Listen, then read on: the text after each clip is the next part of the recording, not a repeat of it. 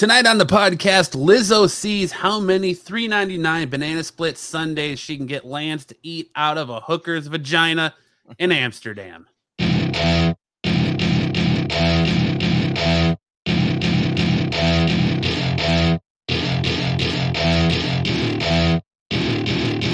to my party. We're just getting started. A life is a dream. It is Friday night in Phoenix, and you're locked into the most consistent fucking podcast in all of the land. The Absolute Geek Podcast. I'm Matt. I am Lance. And Um, Brucifer. yes, welcome our special guest tonight, Brucifer. If you watch us over on SNS, you know Brucifer very, very well. He's not uh gracing us with his handsome face tonight. Yeah, my real equipment is somewhere else. Ugh. What's up, Patrick? How's it going? I'm sure you're waiting around for the hot 10 to start. Yeah, so consistent. It's so consistent it hurts. The hot ten. What is that?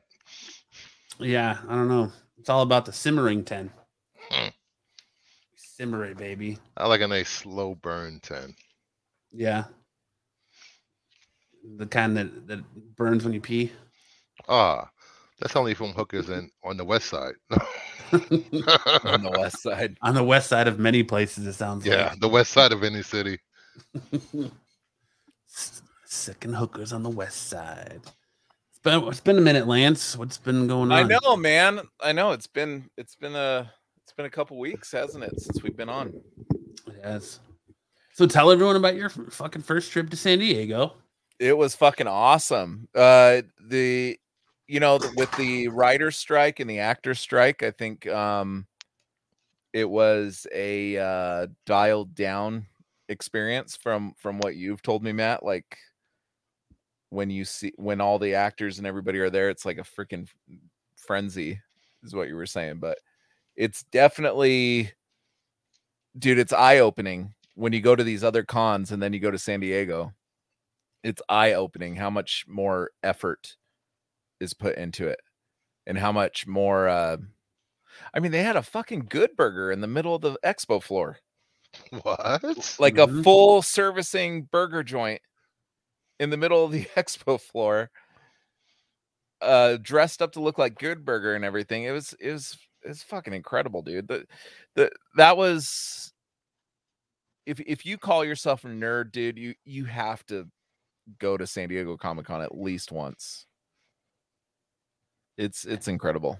Now you're going to be hit with the curse of when you walk in and you're like, you walk into any of these smaller conventions, you're going to be like, what the fuck am I doing here? What am I doing here? I hadn't even been to San Diego yet, and and you know, uh, because I was with you, uh, the last time I went to a convention, how how uh, dissatisfied I was. I mean, we I bought two or three day pass, and I only went one day. Oh, that sucks. Yeah, well, it just just was boring, dude. Like the level of fan that attends these two different shows. There's a there's a different level of fan. I think. Like I go to San Diego, you're standing in line with people, and and they're all.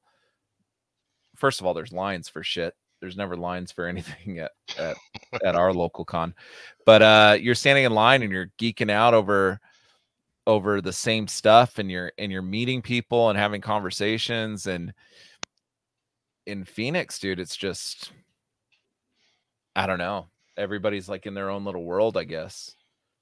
Bruce, have you ever been to, uh, have you been to New York Comic Con? Yeah, I, I I've been every year s- from 2000 all the way to right before the pandemic. So, have they brought it just- back yet oh yeah, it- it came back. okay But um, I haven't, I haven't been since um they reopened everything. So uh, actually moved out of the city, so haven't been back back down for a con in years. So You're not going this year? nah, Nah. it's like ninety dollars a ticket or something. Well, that's that's, cheap. better that, that's better than San Diego How much was San Diego? for all weekend for San Diego, it was 300 bucks for like all four days plus Fuck. preview night. 340 300 340 350 bucks. Wow. That's not including hotel and all that. That's crazy. It's it's funny. I went to a um a local con where where I am now, upstate New York, and there's probably like 35 vendors. And everything was overpriced. And then it seemed like every vendor was like, you know, you shouldn't buy these comic books because they're woke. I'm like, what the fuck? You're trying to sell books. What are you doing? Like, why are you telling talk about politics if you're trying to sell books? I I wonder, dude. Like, it seems like a lot of these comic book store owners are crusty old white men Yes. that would say shit like, "Don't buy this book because it's woke." Yes. You know, it's like the first time I went to the the one comic book store that's the next comic book store n- near me is like 40 miles away Yeah. and this guy goes, you know, hey guys. Oh, I don't know if I can say guys. You know, is that your your gender name or whatever? You know, Your I don't know. I don't want to get in trouble. I'm like, what the fuck? And they're not and they're not saying that because they're concerned about getting in trouble. They're saying that for the shock value of saying, "I don't know if I'm going to get in trouble." Yeah, and then this guy, his comic books are like the worst. They have no no back no backing boards. The bags are dirty. It's it's like ugh. Well, see, they- he doesn't he doesn't care about his books. Why would he care about people? Yeah, true. He makes his money off the the nerds that are playing cards in the back. Bags and boards are so overrated. Dope.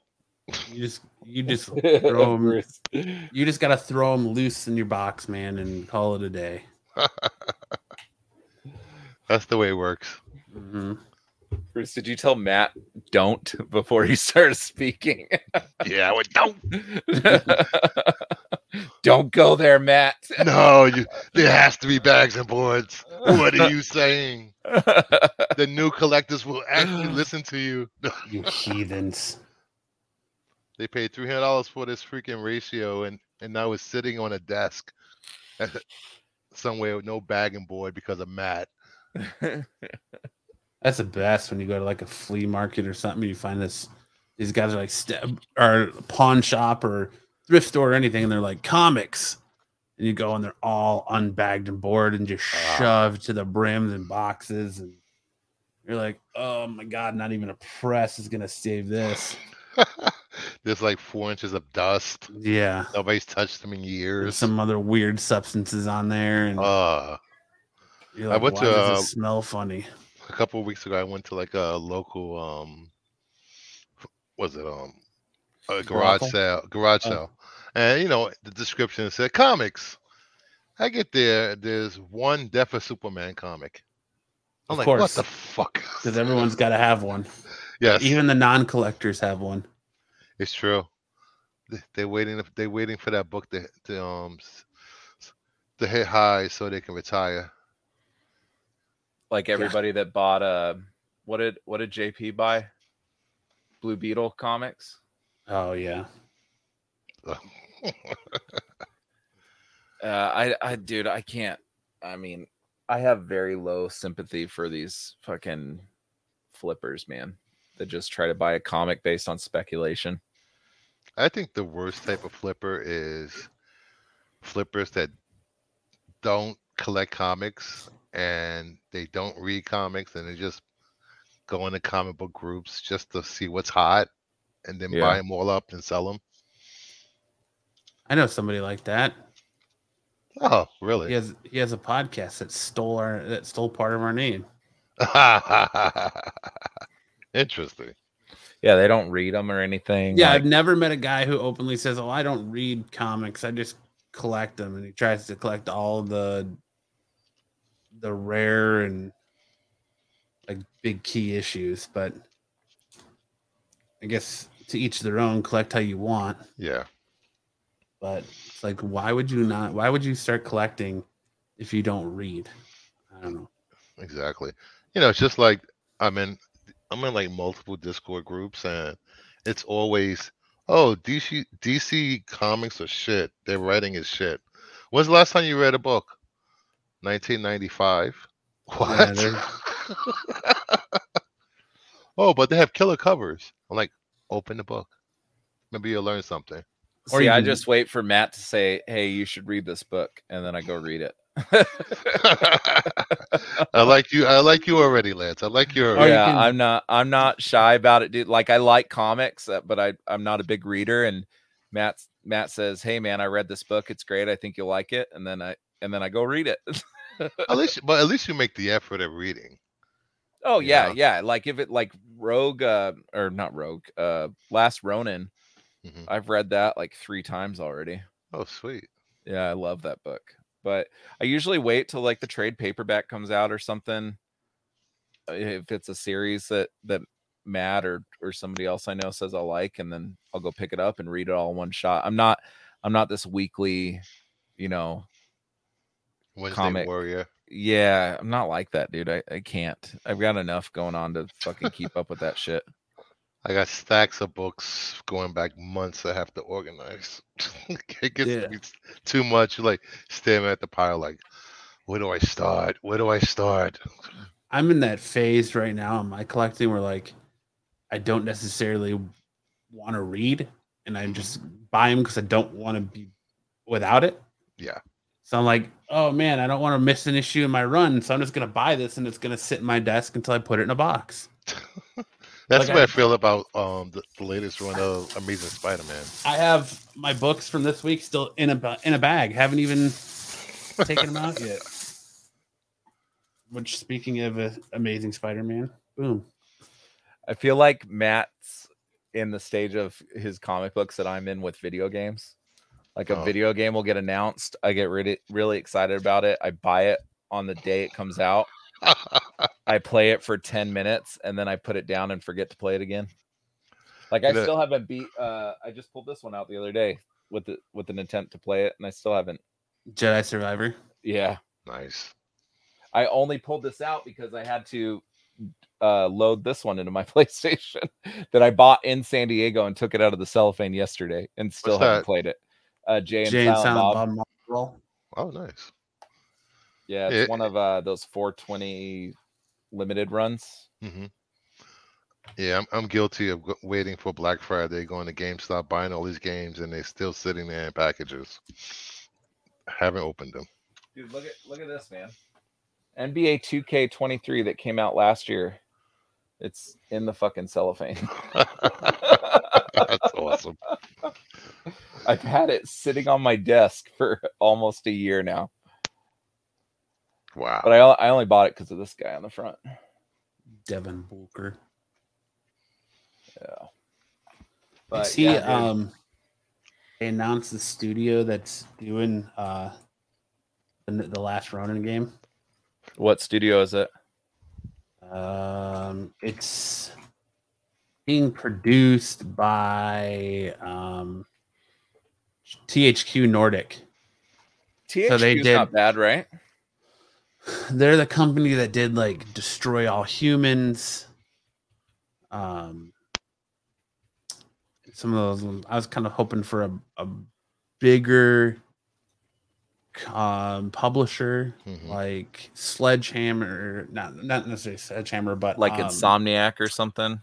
Yeah, not even really Insomniac. Um, Sucker Punch that did like uh, Ghost of Tsushima. Oof, Um, that would have been sweet. studios like that. It's going to be interesting to see what THQ Nordic brings to the table as far as this game goes. Because, I mean, it's been pushed as, oh, it's going to be this God of War esque game. And it's kind of like THQ Nordic is really like known for doing more cartoony type stuff. And, Yeah, like destroy all humans, was the Humans thing I was thinking of. but they, Well, they got do this- have a lot of really solid games too that are that kind of have me hopeful. Like they did uh, Darksiders, which is a, a good game, and so This Remnant game of- looks good. Like the the the the way it looks is what I'm saying. I don't I have no idea if it looks like a good game, but they Yeah, it so looks it- like more of that God of War style art. So they got a teaser for it. We they released a teaser for it today, which isn't anything special. It's just four candles. Then you see different backgrounds as each one of the candles blows out. So, um, except for one, and then it pops up on the screen. This is Last Ronin. Hmm. So But they haven't really interesting to see how had anything like they haven't really had any like big um box office titles. Like I'm looking one of the games they have on their website is Are You Smarter Than a Fifth Grader? yeah, they're yeah. So got like SpongeBob, Bikini Bottom. It's a lot of really cart more cartoony type stuff versus what God of War, the type game the God of War is. So Darksiders is a big game. They did Yes, that one is. apparently. hmm So, like I said, I wish it would have been like Sucker Punch or something like that, like a big, well-known studio for these action RPG-based games. But They do all the motocross versus ATV games, it looks like. mhm, they did the AEW game. they did do the Fight Forever game. Yeah, They did Quantum Break, which was a beautiful game. I, I didn't like it that much, but like visually, it was very, very good looking. That's the one with uh, one of the twins from Smallville. What's his name? He was in Animorphs. Do you know who I'm talking about? dude, I haven't seen Animorphs since I was probably like twelve. Oh, what the fuck is his name? He plays Jimmy Olsen in Smallville, or one of them does, and uh, he's Iceman in X Men movies. Uh, Iceman. oh, um, crap. He was in the following. Val Kilmer. No, no, no, no. He was in the following, and he was. Where is he now? I just saw him recently. I forgot his name. Actually, let me look it up. Yeah, It- it's Val one of them. I'm not Iceman. sure. No, not in Top Gun. Aaron There's a- Ashmore. There's any, there's more than one Iceman. Because I only not- reference I only reference Val Kilmer as Shawn and Aaron, right? Shawn and Aaron. Yeah, Ashmore. Yeah. Yeah, so they it's like a motion capture game. It was a big deal when it came out, but I think Oh yeah, flopped. okay, I know what you're talking about now. You know what I'm Uh, talking about? Yeah, I know what you're talking about now. It was a very beautiful game, like like visually. Um I wasn't that into it, so I didn't play it that much, but They did Halo Wars too. Huh. they did Halo Wars. Yeah, part two. Jesus, IMDb doesn't even give him a bill a, a credit for X Men on it. Well, there's Shawn Ashmore and Aaron Ashmore. Yeah, Shawn did X Men. Yeah, he doesn't even get a credit. There it is, way down there, way down there. Like they they it's scary how much they look alike. Like same hairstyle, same fucking facial hair. Maybe they are the same person. Well, they're twins, so obviously twin like identical twins, they look alike, but you know, when you're late 40s or however old they are, you would think like one of them might be more overweight than the other, or one of them, you know, might mm-hmm. have a scar on their face or something. No, you can't tell these two apart.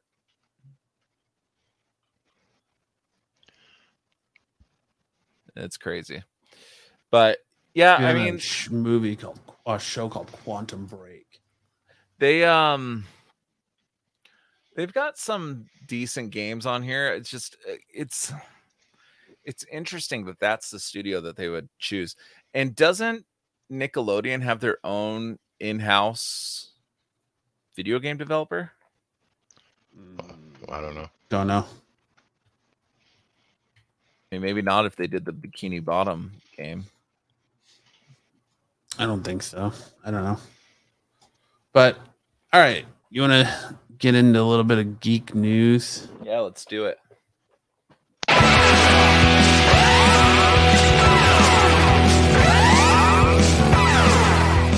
Geek News! Damn it! I thought the one on SNS was on. Jeez. Lost my hearing for like three seconds. Shit, man. telling you.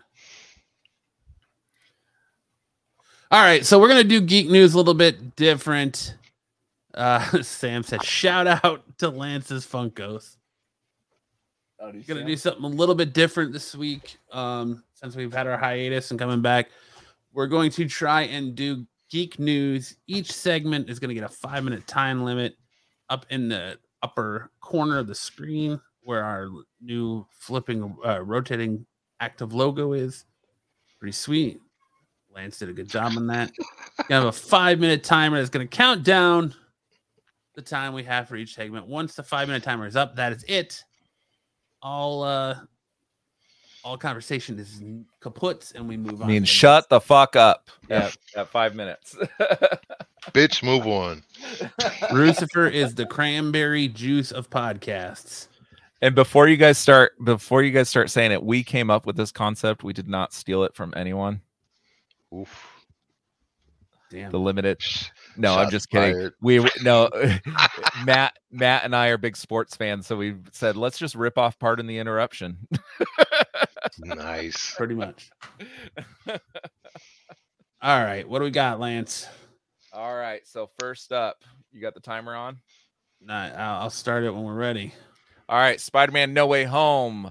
Uh, director Jon Watts clarifies No Way Home is actually an origin story. Many fans suspected Spider-Man: No Way Home was envisioned as the real origin story for Tom Holland's Peter Parker, and director Jon Watts has now confirmed that those assumptions are correct.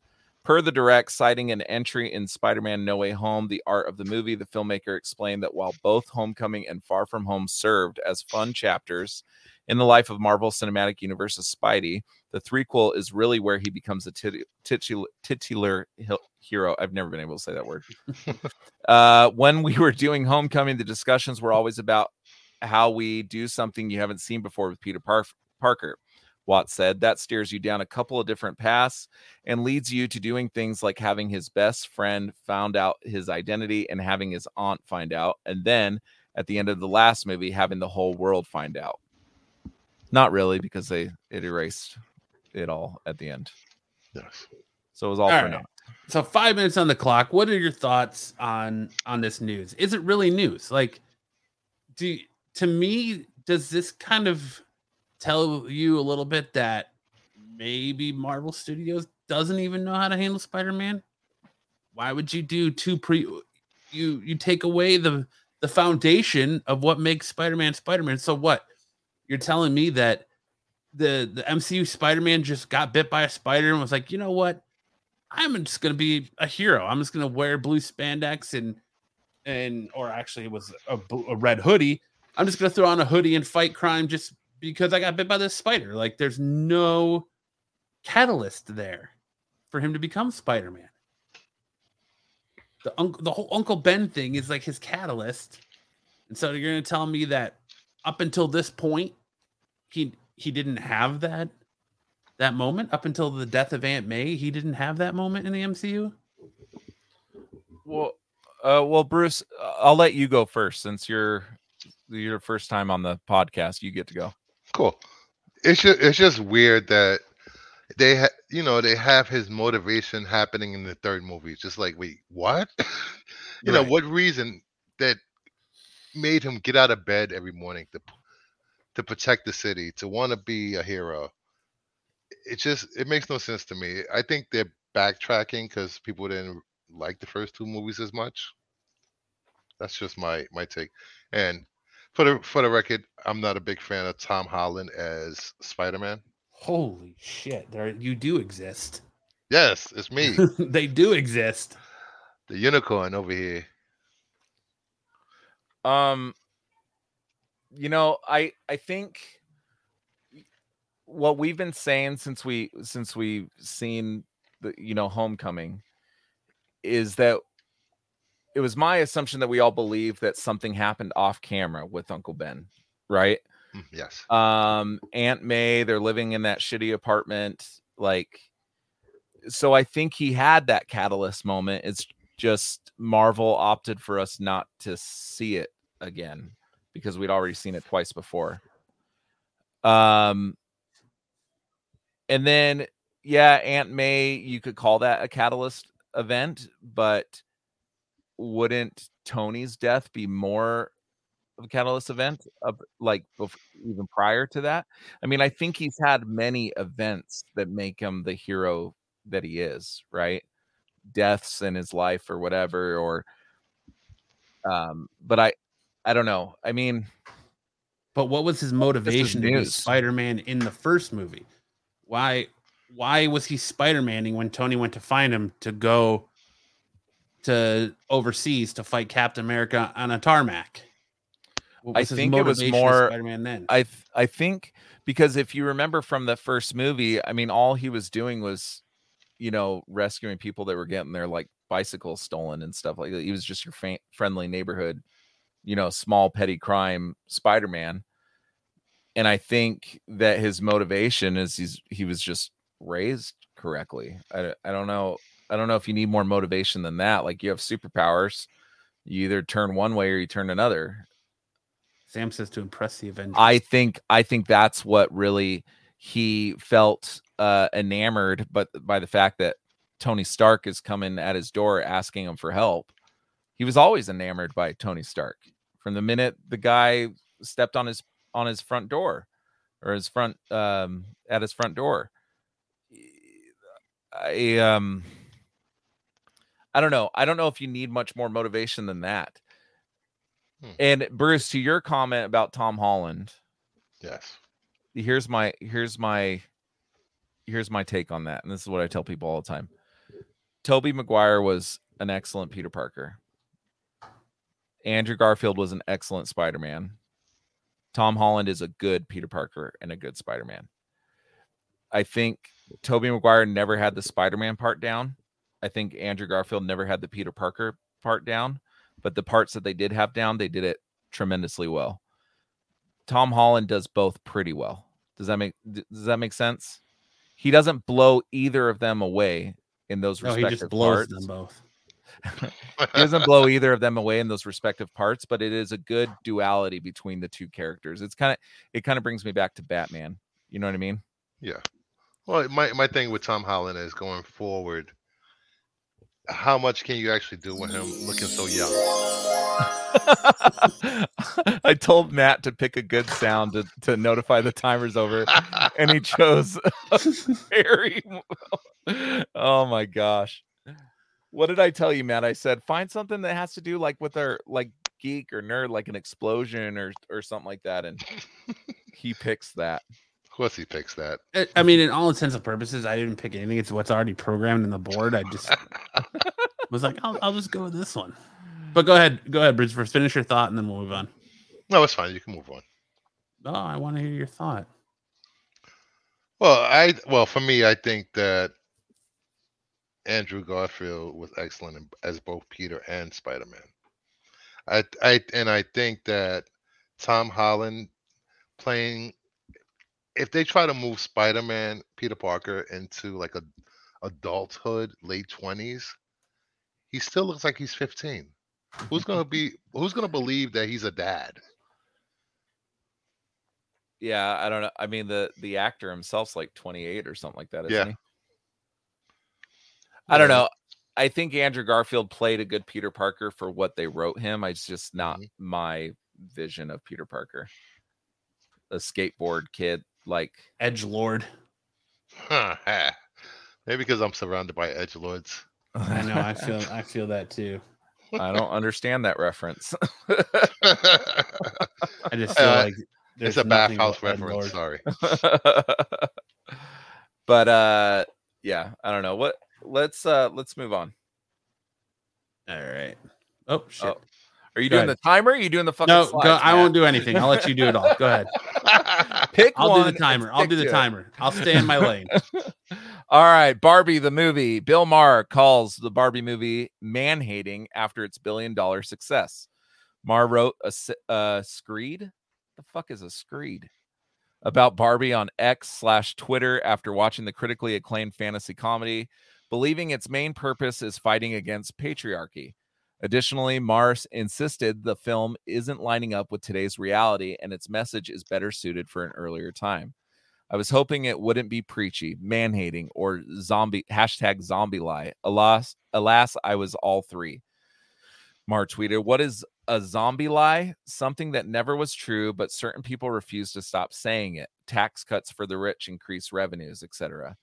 or something that used to be true but no longer is. But certain people certain people pretend it's still true. Barbie is this kind of zombie lie. All right, Bruce, for I'll let you kick it off on this one because I know you liked Barbie. Yes. I, What do you think about these comments? Um, I just think Bill Maher is just making comments because he's not relevant anymore.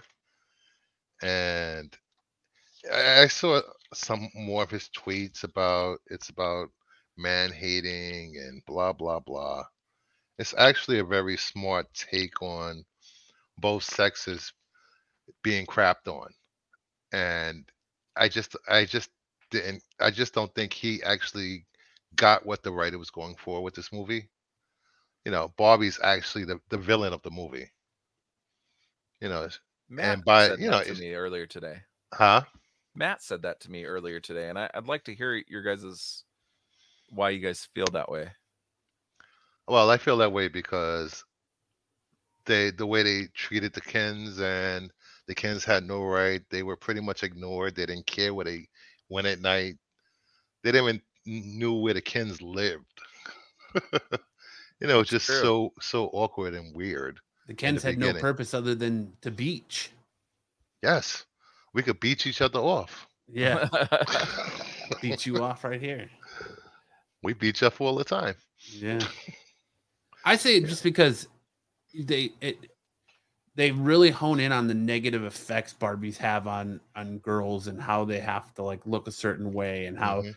they have to meet and match that bar that ideal of the perfect woman that Barbie is and that Barbie created and instead of just being the the everyday woman, you know, there's that ideal that you have to be perfection and and nobody ever is going to be perfection and that's kind of what Barbie represented. But I do, I did kind of get that that feeling like Sam and I were talking in a group chat, and I was like, you know, there's just something about movies for women by women directors that just make men look absolutely like idiots. And there's movies by men directors that do the same thing to women. So I don't understand why we can't get a movie that perfectly represents both genders and and empowers them without making the other one look like a complete idiot.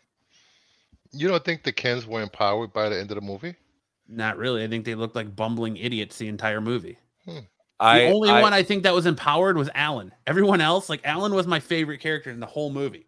Everyone else, I feel like, as far as the Kens go, were bumbling and babbling idiots.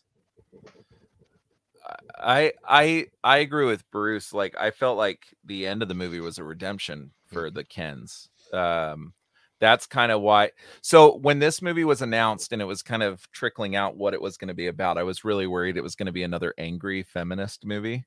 And I, and I told this to Matt earlier when we were talking. hmm It's not an angry feminist movie. It's a feminist movie, but it's not I don't I don't see the the anger part of it. You know what I mean? I hmm like Captain Marvel to me was an angry feminist movie. Let's make this woman so strong that nobody can beat her because women empowerment. No, that's not what we want in a superhero movie. You know what I mean? Like we want our superheroes to have flaws whether a man or a woman. They they went so over the top with the empowerment thing and that all men suck essentially. I didn't get that vibe with this movie. I I laughed my ass off in this in Barbie. Yeah, it was I thought, for me. I thought it was hysterical.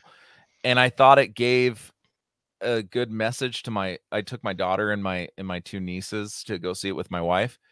And I thought it taught my daughter important lessons like don't let a man define you. hmm And at the same point, it also teaches men don't let your your your partner define you either. I feel like the same message that was said for the women was also true for for the men, right? Yes. And Yeah, because at the you know, because Ken realized he doesn't have to be in the shadow of Barbie. He doesn't Yeah. need her to be who he is. That's what I got at the end of the movie myself. But at, at- but okay, at the end of it, who is he though? he's You Ken. don't- He's Ken. Okay, so how is it any different than where he was at the beginning of the movie? because They in the beginning him. of the movie, Ken's Ken's pining after Barbie, and he realizes he doesn't have to do that anymore. Yeah, he had this imaginary relationship that wasn't there, and by the end of the movie, he realized I'm At just the end of it, Ken. he's I'm not Barbie and Barbie, Ken. though. Huh? At the end of it, he's still pining after Barbie, though. You thought so? Yeah, I didn't. I didn't get that vibe. I didn't get that. I thought it. Yeah, I don't know. All right, next. I love this timer. Blue Beetle. Uh, 27 Latino organizations team up to promote Blue Beetle during the WGA and SAG AFTRA strikes. As reported by Variety, 27 Hollywood-based Latino groups recently signed on uh, signed an open letter calling on the wider Latino community to step in for Blue Beetle's striking writers and cast and promote the film on social media. We invite you to join us in our effort to amplify. I was just reading her quote. you know, uh, the beautiful Aaron says in the beginning he's Barbie and Ken, and his validation comes from Barbie instead of himself. Um, so uh amplify the work that countless Latino artists have worked so hard to create. The letter reads in part, it's important that we show up for them at a time when they were are not able to promote their projects. Organizations that have signed the letter include the Congressional Hispanic Caucus Institute, LA Collab, Latino Film Institute, National Association for of Latino Independent Producers, and the National Hispanic Media Coalition. Um, I'll start since you guys both got a got a opportunity to start. So, uh, being my family's from Argentina, I'm Latino. I've Uh-oh. never Points for I've- that. I've never I've never felt in any way, shape, or form that Latino film projects or TV projects had trouble being created, especially nowadays when uh I mean one of the hot movies this year is that is the Flamin' Cheetos movie that was Flaming hot. Flamin' Hot and Acapulco on Apple TV. And like, I don't understand the need for this. It, the only, Narcos. Yeah, Narcos or, um, uh, the spin-off for the motorcycle one. What's that called? Mayans. Yeah. Um the only reason I see any of this like coming to fruition is because they're nervous the movie's going to fail. Because The Flash did, Black Adam did, Aquaman most likely is going to. And by the same token, Blue Beetle is probably going to fail. And they're trying to drum up some sort of um passion for this thing just because it has Latinos in it. And I don't think that's I think if it's a bad movie, we it's okay to call it a bad movie. I, I think it's more so that it's the first time you're seeing a Latino lead in a superhero movie. Like, really, like the the character is Latino, proud Latino heritage. You've got a whole Latino cast. George Lopez is in it for God's sakes. You know, it's it, it's the first time that they can really get behind the, this culture in the lead in a movie in a superhero movie, and that's kind of why they're stepping in and saying, "Look, let's support our Latino heritage and pride." Because you've got Black Adam, you've got you know, there's all different races and and nationalities and stuff that have been these DC heroes and Marvel heroes for that matter. But this is the first time you're really getting that Latino born and bred hero on the big screen, and they're just stepping out to support their heritage, man, and they're proud to to see that they've got a, a good role Latino role model. But is it the on first time? screen. Because Yeah. I don't think it is. Who's who will be the America Chavez was Latino. She's the main character Yeah, Doctor Strange. She wasn't Yeah. the lead. She's not a lead though. No, she wasn't the lead. She was the um She's supporting. supporting. And you know, and also uh, be okay, Benedict Cumbersnatch. Well, then you got Moon Knight. he played a uh, Jew, he played a Jewish character. No, but he is Latino. That's no the. I think what Matt's trying to say is that a Latino actor playing a Latino superhero in the lead as in the movie. where the lead Not a act- Latino where the lead playing- character is actually a Latino character. You know, and I also think this is being done because the cast can't promote this movie. They can't put a big red carpet event to, you know, the only reason that the projections have went up is because they've been playing this trailer nonstop in front of Barbie. Also, Well, and, and now in front of Ninja Turtles too. Yeah. And you know, I'm a I'm a I'm a huge Blue Beetle fan. You know, I I yeah, I have pretty much all his appearances, all all the the series he's done. I love them in Young Justice, on Brave and the Bold cartoon. Jaime is just a fun character trying to just make it in daily life, and and not be taken over by the Scarab. You know, Yeah. and, and the last series, the last limited series, Graduation Day, was amazing. He came into his own with with the help of you know Wonder Woman and Batman. Even Bat- Batman doesn't trust him, but you know that's Batman.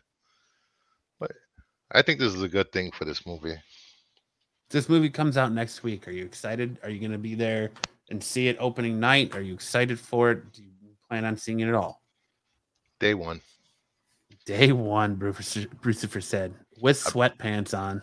I've give- been waiting a long time. give for more this movie. breathing room. I it looks it looks good. It it looks good, but you know, I was excited about seeing the Flash too. you didn't like the Flash? I I like the Flash. I didn't love the Flash. You know, I just I feel like DC like right now they're kind of pigeonholing this movie as as the start of James Gunn's uh universe. I, Uh I I don't think that's. I think and now yeah, they've kind of walked that back now. oh, did they? Blue Yeah. Beetle is part of the DCU. The movie is not in the Yeah. DCU Right. because I believe it takes place before the Flash. That's what I'm I'm guessing. I could be wrong. Well, J- James Gunn had come out and said that it was like the start of his of his universe, but yeah, and then he walked to it back saying that Blue Beetle will be part of the overarching DC universe. The character will be, but the movie does not necessarily fit that timeline. Ah, I see. I really gotta pick a better transition sound. oh man. Oh no! Every Um, time I hear that, I think of My Little Ponies for some reason. yeah. Yeah. I will say Well, it, this. it was perfect for the Barbie one. My Yeah. one last thought on this is that I'm excited to see it because right now the trailers give it too many like Spider-Man uh Homecoming or Iron Man 1 vibes. I I'm excited to see if and how it separates itself from that that stereotype um If it does, on the big screen if it if it's able to. I I worry I worry that everything they've shown us in the trailer is like. Have you seen movies that show you like the trailer and all the best parts are in the trailer? Yes. Well, I I seen all the positive reviews today. Uh, previews, well, reactions. Yes, but Uh, the Flash also got really positive reviews. Yeah. It's calling it the best superhero movie ever made. Well, the audience score for it actually matched that. Was in the high 80s compared High to a lot of- 80s, but I like and- the Flash a lot.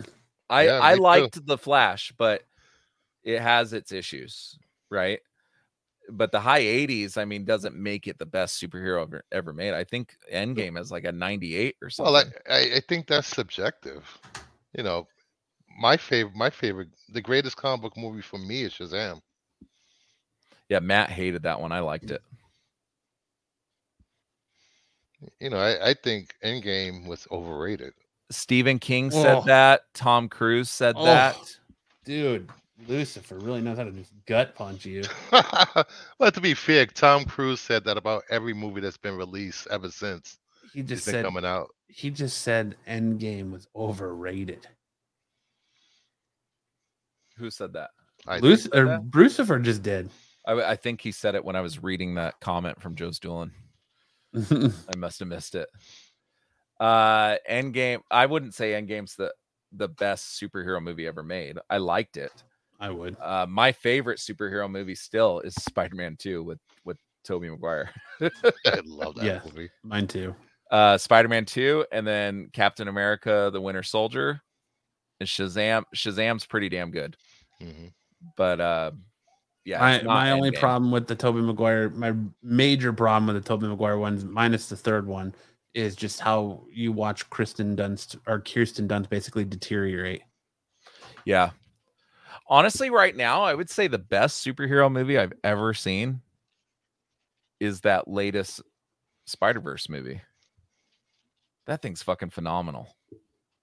Blankman is the best superhero movie. How about Orgazmo? There Uh, you go. There you uh, go. screw that. Mystery Men. There you Mystery go. Men's pretty damn good, dude. It and is. rest in peace to the late Paul Reubens. He's in that Right. movie, isn't he? Yes. Yes, he is. Yeah. Was that pr- pr- was that uh pre or post movie theater jacking off? That was post. That was like Hmm. his big return, I'm I'm pretty sure. Pootie Tang. Yes. Oh God. What's the one with um what's the one with uh, one of the the older Wayans brother? uh, what was the one? Um, I forgot. Damn we all know that it's Hitchcock, all right? Or Hancock. Sorry. No, that's Hey, I Will I Smith. liked Hancock, dude. Huh. I don't I don't I think I'm in the minority on that one, but I, I, I like I like Tank um Hancock.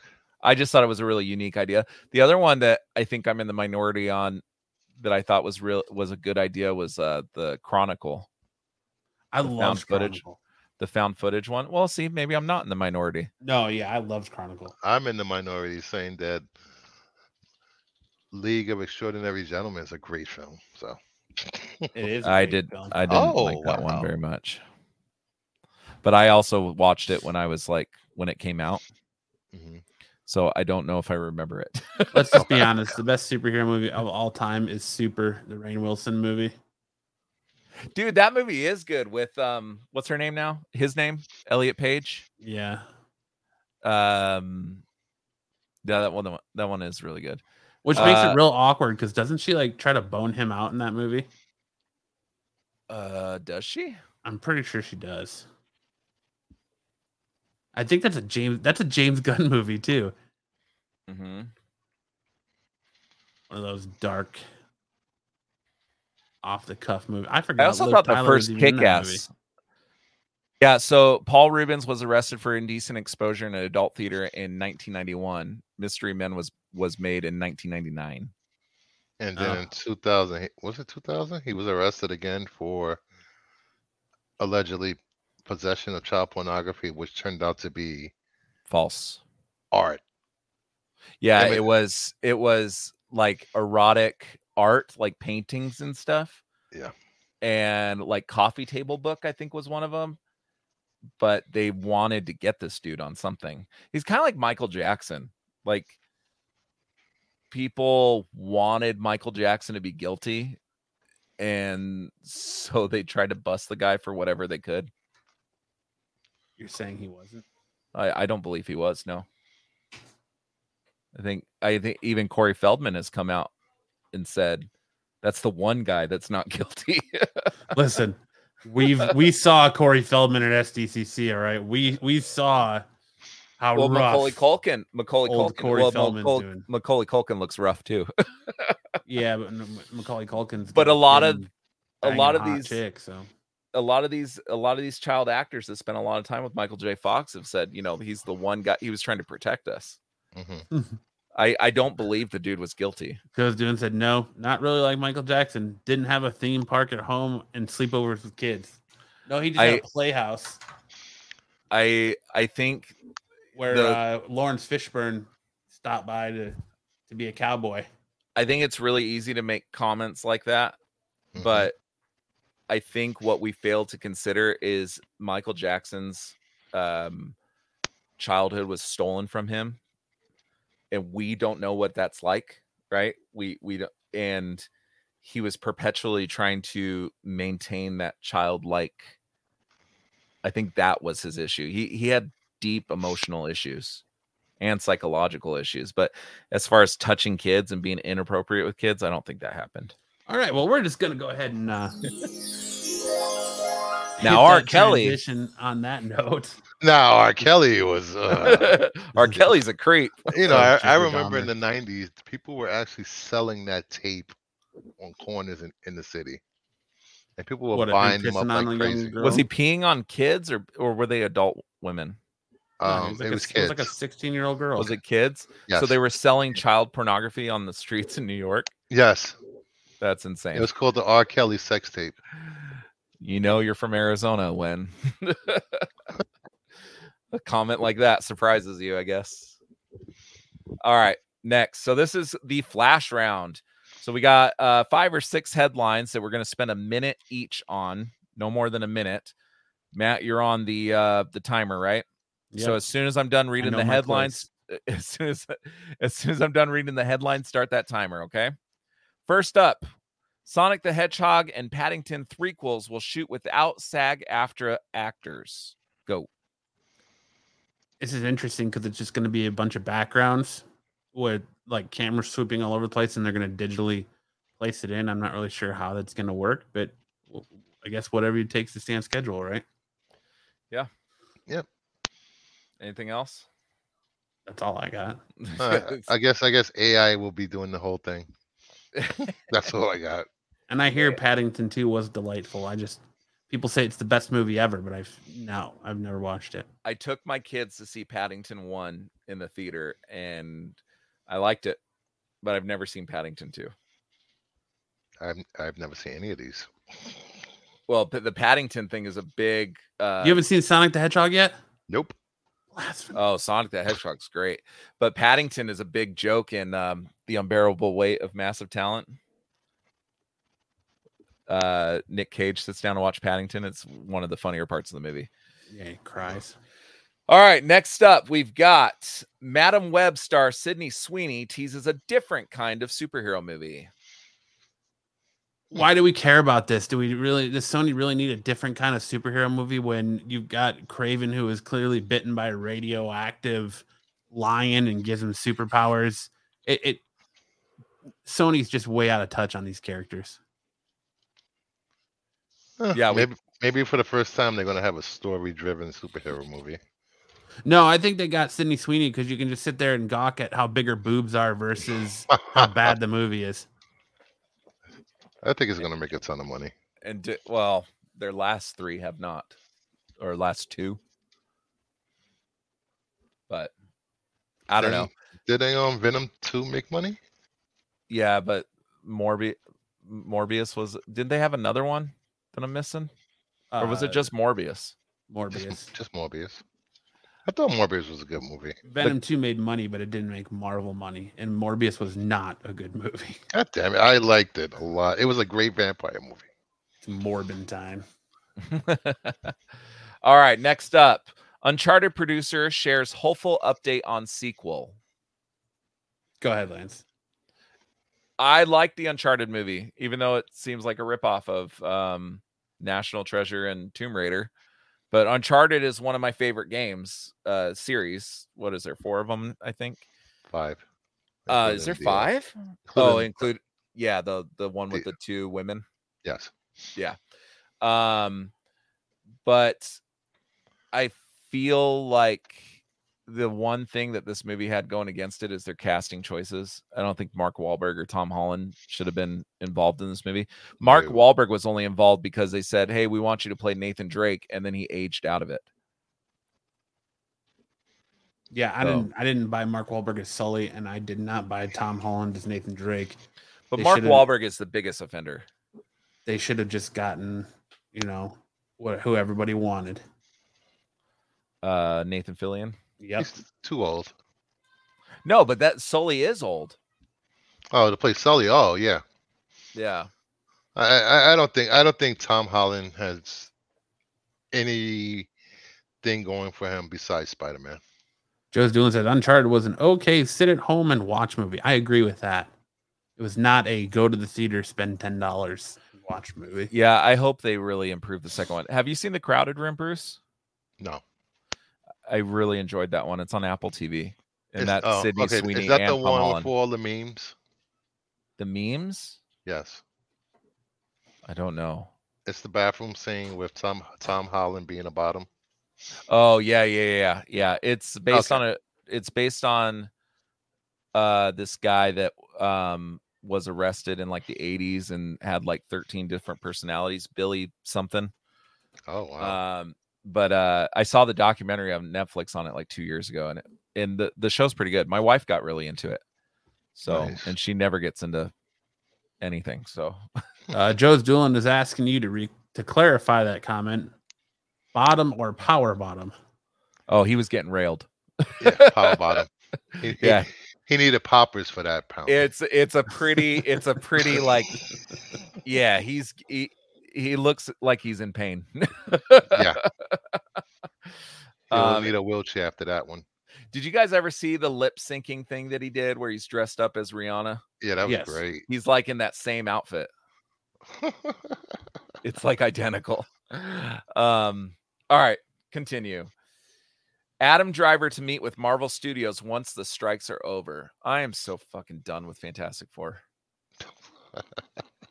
It, just seems like this casting, like we haven't even gotten anywhere. We're not going to because of the writers and and actors strike. But it's like he's there and then he's out, and now it's like, well, maybe I'm gonna come back in, and he's like, well, no, I'm out because I can't connect with this character as it is in the script. And then Marvel's like, well, once we can talk to you, why don't you come on back and tell us what your pro- your concerns are, so we can rewrite it again. well I don't know. apparently he got a new script Mm, Mm. That's that's what it said. The role of Reed Richards in the upcoming Fantastic Four reboot is still up for grabs, but Adam Driver reportedly rejoined the short list of pr- prospective casting as the actor is called in to read the new script of the film. See, how many rewrites is this shit going to go through? I don't know. I'm just so done with all the casting rumors and stuff. Like we should have found something out a year ago, and then we should have found something out at this last SDCC and the sad part is we probably would have if the strike wouldn't have happened. Well, it doesn't sound like it. They don't even have people cast. Oh, I think they would have been farther along. I think that the strike really, they saw the strike coming. The writing was on the wall, so they really like just pulled things back before it got to that point. And if the script needs to be rewritten, nobody can write it right now. Yeah. Right. So you're just going to be even waiting longer. It's just fucking stupid. I'm just done. And Fantastic Four is like my like as far as superhero characters, like they're one of my favorite like uh superheroes, And specifically the thing. And I'm just over it. what I got a question is the writer's been on strike since May, right? So how did they get a new? How did he get a new script? AI. Probably Chat Chat GPT or the win. I don't know. All right. Next up. Psych Wonder Woman 3 not in development at DC Studios. So it was, then it wasn't, then it was, then it wasn't, then it was, then it wasn't. This is becoming the biggest clusterfuck of things with that transition to James Gunn, and I kind of blame the Flash because the Flash should have been that final end point for this universe and ended things and transitioned it into even if they had to do reshoots, transitioned it into the James Gunn universe. Blue Beetle feels out of place now, and I think that's kind of why they're like, "Oh, we're going to add Blue Beetle into this universe." But to to tell everyone that we okay, we're done, we're shit canning Gal Gadot, and then for a glimpse, be like, "Oh, she's coming back," and now they're saying, "Oh no, we're we're not developing that movie anymore." Which- and that Go ahead. James Gunn just said, "We'll talk about Wonder Woman later." What I don't Mhm. get is is how did all this happen in the middle of a strike? Twitter or X, sorry, X. Bruce, you got any thoughts on this? I I I thought that those comments were made months ago by Gal. No, this just happened this week on Twitter with an exchange between her and James Gunn. I could have swore that that was they they just brought It's that, happened many times.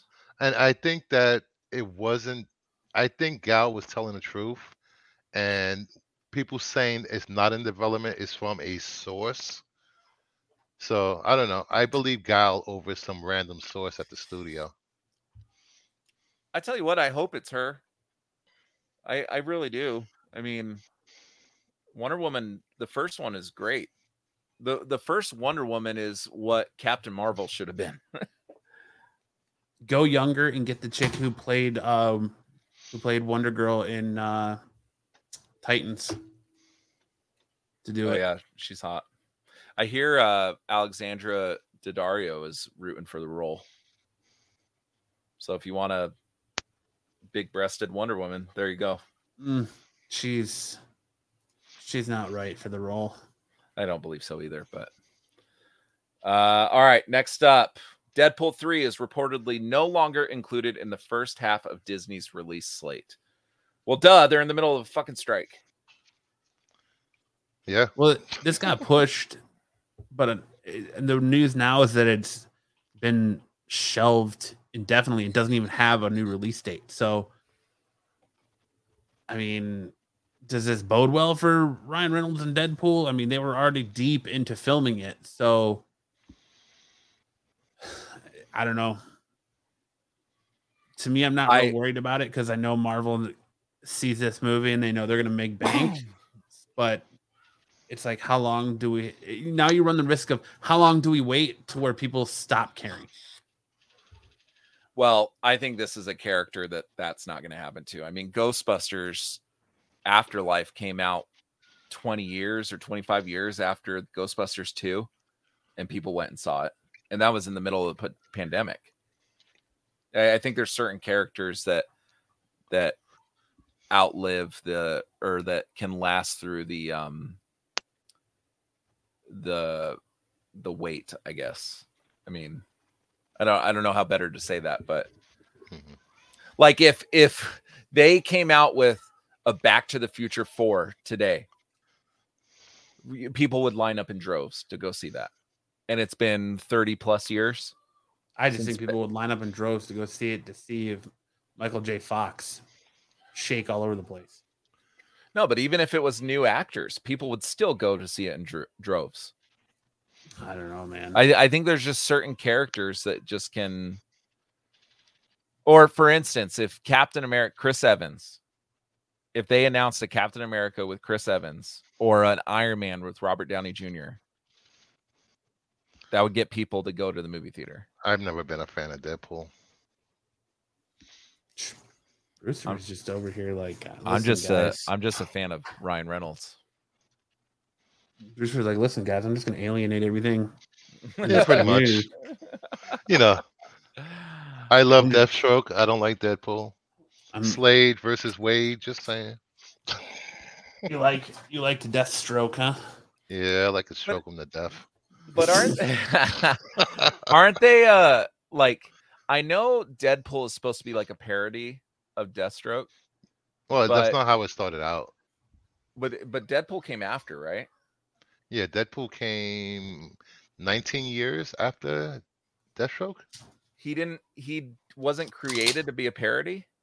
No, he was very serious when he first. Um, no, no, no, that's not that's not what I'm saying. Like uh they had Slade Wilson, they made Wade Wilson. Like he the character itself wasn't a parody of himself. What I'm saying is that he was inspired by Deathstroke, right? I just think he was just a straight ripoff.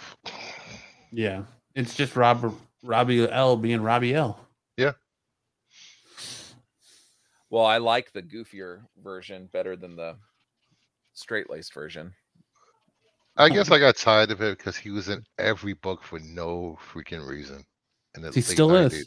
and it's it's it's like, why is he here? Mm-hmm. Uh, Dark Ages, that event they had last year or the year before, where like the whole world's like power got shut off and they went back to like olden times because that new like celestial or whatever came out, and he just shows up in like issue three or four for no reason. It's like, all right, but I agree with you. I'm not a big Deadpool guy myself. I enjoyed the movies, but I'm not a You know, I'm not I'm, I'm running just out to buy Deadpool shit. I'm just still baffled how they still give Liefeld a pen for anything. I'm all right with him having a pen. It's more like a pencil and marker. Like he can write, but I I don't want to see him draw Just don't ask him to draw hands or feet or feet. or faces. Or I bodies. um I'm just really interested to see this to see the MCU's first foray into an R-rated territory.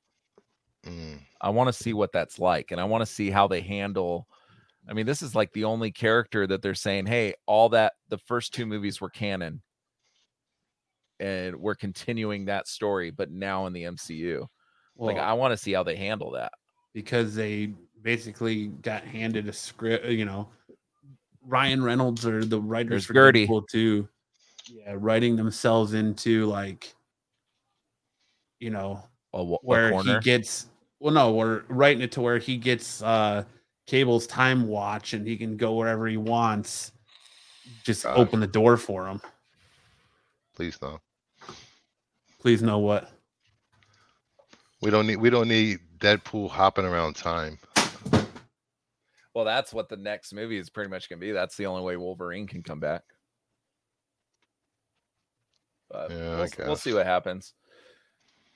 All right, so that brings us. To, we went a couple over a couple times, but they do on Pardon the Interruption too. So who the fuck cares? uh, next, we're gonna talk about the um, Teenage Mutant Ninja Turtles Mutant Mayhem.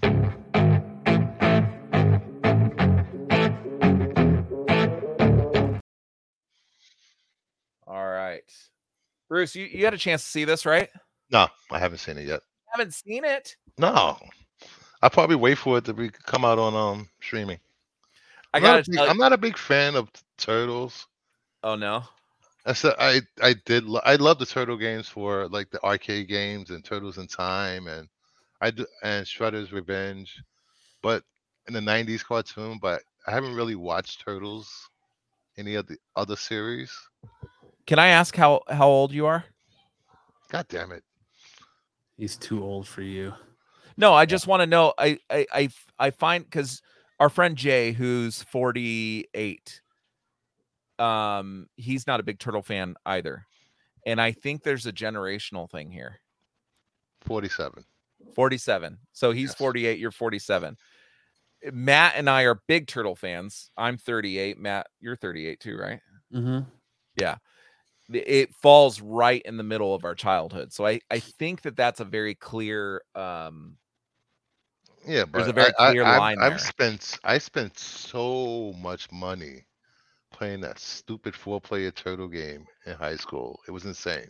Turtles yeah, in well, time. and, and i'm not saying i'm not saying you're you're immune to the turtle what i'm saying though is that we have an affinity for it because we we watched the cartoon and stuff growing up you might have you might have aged out of the cartoon at that time. Would you agree with that? Um, when was the next series after the original '90s series? see and i aged out at that at that time when it was more anime. Uh huh. i didn't i didn't Well, really it watch depends that on like there's like the next mutation where you got Venus de Milo and they were like well those are the live action ones right? Yeah. Um the Nickelodeon anime show where they were big like hulking monsters uh came out a few years after I'm I'm pretty sure.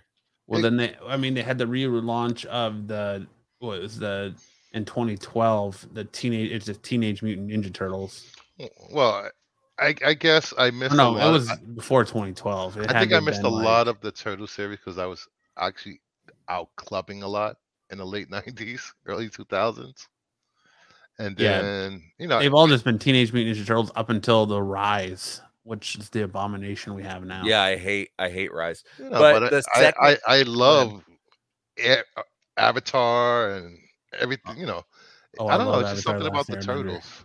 I can't get back into it. So the second animated series came out in 2003 when I had graduated high school. Mhm. Me too. Um so I have an affinity for the original series and the first two live action movies because those those that was my childhood. I mean the live action movie came out in what 90 Yes. and then the second one was 91 or 92 I want to say 92. So I was seven when the second one came out, and it, it fit my demographic right there. So Jay is a big fan of like Transformers, which I'm not. Transformers was before me. You know what I mean? Mhm. I always thought Transformers were stupid. Um, Blasphemy. but you see, and you're you're a Transformers fan, right? Yes, Beast Yeah. Wars. I've seen ev- every Japanese version of the Transformers. Oh, From Beast Wars was my Headmasters, jam. Victory, all, all of them. Yeah, I didn't grow up watching Transformers or GI Joe. I know Jay's a big GI Joe fan. Oh, I love GI Joe too, man. I But I'm just- also a big anime fan. which So, you might Sure. like the second you might like the second uh animated series of ninja turtles because that one's very anime. Speaking of anime, Bruce, you should check out the new Superman anime. That's on HBO Max. Oh, I'm sure he's watching. yeah, it. I, I've been My- watching it. I just got to friend catch up. Superman. I liked it. Did you like it? Yeah, it's, it's good. I like the way um they the way they the art, art style for what's it um my was it my adventures with Superman? Yes. Yeah. Yeah, I like Yeah. the art style.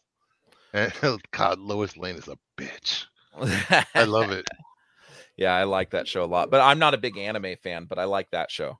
Um but well, Matt, what are what are your how do you want to start this? I, I know Give we- us a synopsis of the movie. a synopsis. Uh, well, you got four turtles. They're they come in contact with ooze.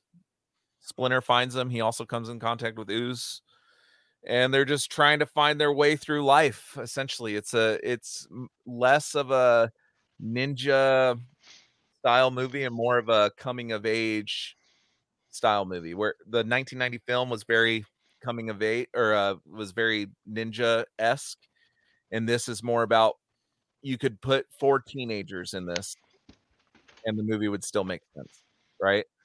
Like not turtles.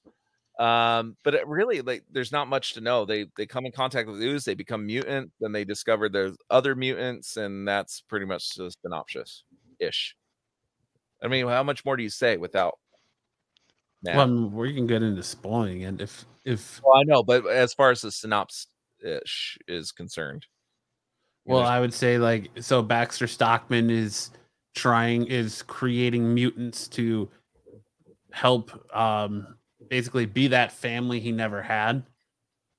Um yeah. and he is being hunted by uh, TCRI, the big corp- corporation. Um, he gets basically taken out, and then we do a 15 year time jump where we see the teenage, where we see the turtles as young teenagers, uh, trying to find their way in the, a world that has basically shunned their leader and that they're being protected from. Um, then Baxter Stockman's uh, creation of Superfly is out there running amok, trying to finish his father's work and create other mutants to destroy humanity. Pretty much. Yeah. Solid. So, so I have a few. Let me first start by saying that I liked this. Um, it was better than I thought it would be, especially when the last three or four iterations of the turtles have been so bad. Um, and I'm speaking of Rise and the Michael Bay movies specifically. So when it so I was surprised of how well it was handled. I think Seth Rogen did a very good job. I'm not sure if he wrote it though, did he? Or was he just a producer? uh, he did do rewrites on it. Him and Evan Goldberg. Yeah, so they do get writing credits. So you can definitely feel his sense of humor in this. Like if you're a fan of Superbad or any of those the uh Seth Rogen movies, you you he definitely has his flavor of humor in it. Um for instance, a big plot point is April O'Neil puking on TV. Um that's definitely a Seth Rogen trope. Anything having to do with puke or wieners or poop or whatever. Um So I say my- wieners. well, I was trying to I was trying to make it sound adolescent uh on purpose. Cuz wiener is a funnier word than dick. um but my issue with it is that he kind of deconstructs what makes the turtles the turtles, right? So in this their big thing throughout the film the four turtles want to go to high school like normal kids. And and i get it every kid goes through that but and, and that's basically the premise of the whole movie is them trying to be accepted and want uh, just to go to high school essentially. But by doing that and ultimately at the end of the movie they they end up going to high school and they're accepted. By doing that you lose the whole ninja thing completely now they're just karate kids because ninjas fight in the shadows. Ninjas are secretive. Ninjas are you know they're not to be seen. Mhm. Now you just put them in high school. Everybody knows who the fuck they are. They're not ninjas. It, it just so that was one issue I had. And Matt, you brought that up too, right? You said essentially the whole movie is them trying to get to high school. He Yeah, saw it before I did. Their whole premise is to be accepted by the top side world so that they can go to high school. Like Yeah. most teenagers are trying to get away from high school. They want to go to high school.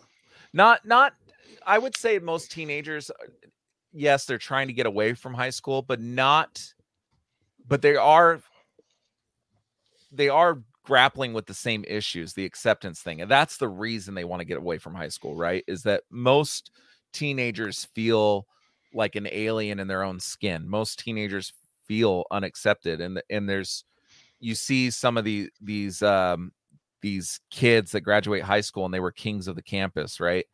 And they and you see them as adults and they long to be back in high school, right? But Yeah, the kids peaked. yeah, they peaked in high school. But kids like myself, and, and, and I would correct me if I'm wrong. I'm assuming you two as well. We weren't really the popular crowd. I You know, was. Were you? Yeah. Well, lucky Bruce. no, but I mean that's that's how I discovered punk rock music was because I was ostracized by by the um by the elite in high school and I found kids with mohawks and dressed in all black and stuff and I and I discovered music that way. That's what created my love. I always had a love of music, but for that specific style of music because it was about being not normal right it was it was the counterculture of it so and i think that's where that stems from the the kids trying to get w- away from high school Yeah, but it's, it's funny. uh, The only time I ever missed a day of high school was because we had blizzards. I loved high school.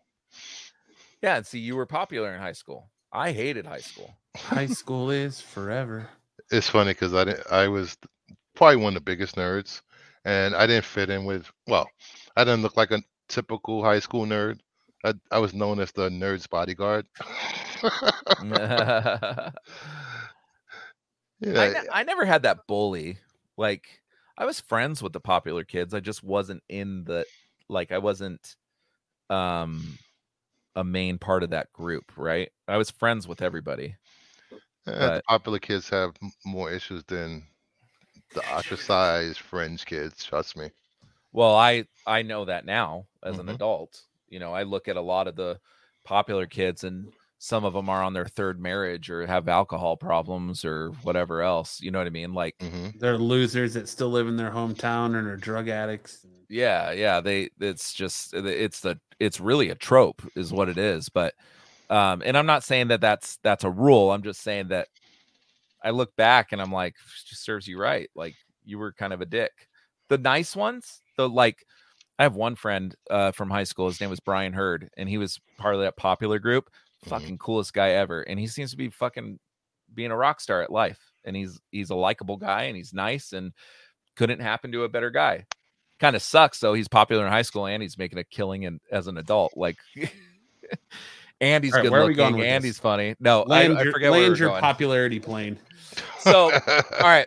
So that was one thing I had issue with as far as story is concerned. The other thing I had issue with is the complete change of Splinter's backstory.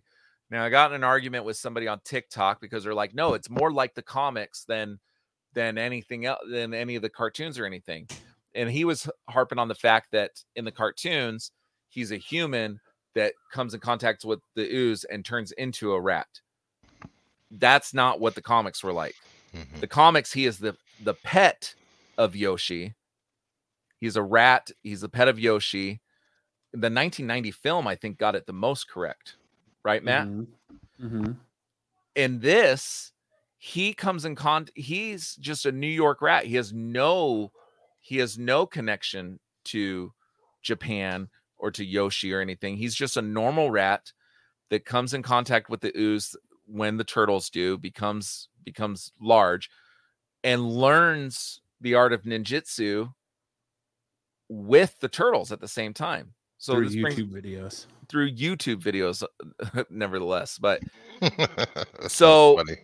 he it is it is funny but it it brings up a few questions about the future of this franchise right first of all how is he supposed to be a sensei if he came if he learned at the same time as them right? How's he supposed to be a sensei? And they don't ever call him sensei they only call him dad or father or whatever in this. So maybe that's their thing.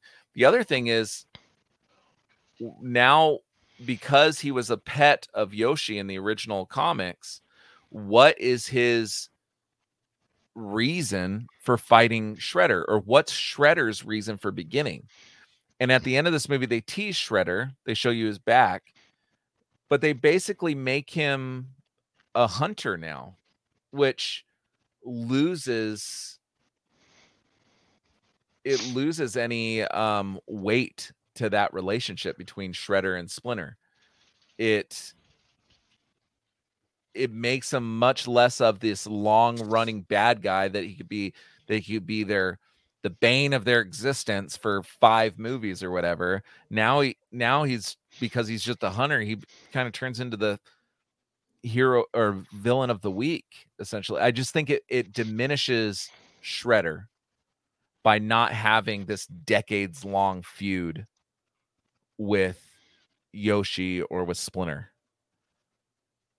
so I feel like that was short sighted. Matt, would you agree? Yeah, since I made all those points to you and then just used them. Son of a bitch. Dude, I told you that when I saw the sneak preview and the fucking no, no. I told you that. No, fuck I told you. you that after I saw the press screening. Yeah, you repeated before. what I said in Nah, San nah, nah, Diego nah. two weeks before. No, no, no, no, no. Chat, who do you- you believe? No, no, no, no. Anyways, You I mean, I agree fucker, with you. There's, there are, I've, ex- all right. As I get older in this fandom, I accept that these franchises are going to evolve and change, and they're not always going to be what they were when they first came out when we were kids and how we remember remember them and how we want them to be. This, but there's there's parts of origin stories you can change, and I feel like there are parts of origin stories that are fundamentally important. They're the pillars, the load bearing pillars of a franchise. And you can have you can have the the change of Splinter being a pet rat versus Splinter being Yoshi himself, who is shunned and comes in contact with rats in the ooze, like the cartoon. The his relationship with Sh- Shredder is one of those pivotal load bearing fundamental building blocks uh that make the Ninja Turtles what they are. So to take the you know stance this movie did where he he's just a, a he basically this movie turned Shredder into a bitch. I mean not Shredder, but Splinter into a bitch. He's a whining, sniveling little bitch. And you know, you took him from this this ninja master who taught the turtles, you know, the art of ninjutsu to be able to, you know, disguise themselves from the outside world. And now you fundamentally do it through YouTube videos and tutorials because you're you're scared of people because you've been shunned because you took them you took them up to the the uh, you know street level and you people wanted to kill you because you were a rat man like it really makes it to where splinter taught them this out of his own fear. And lance is right. There's no reason for him to call master.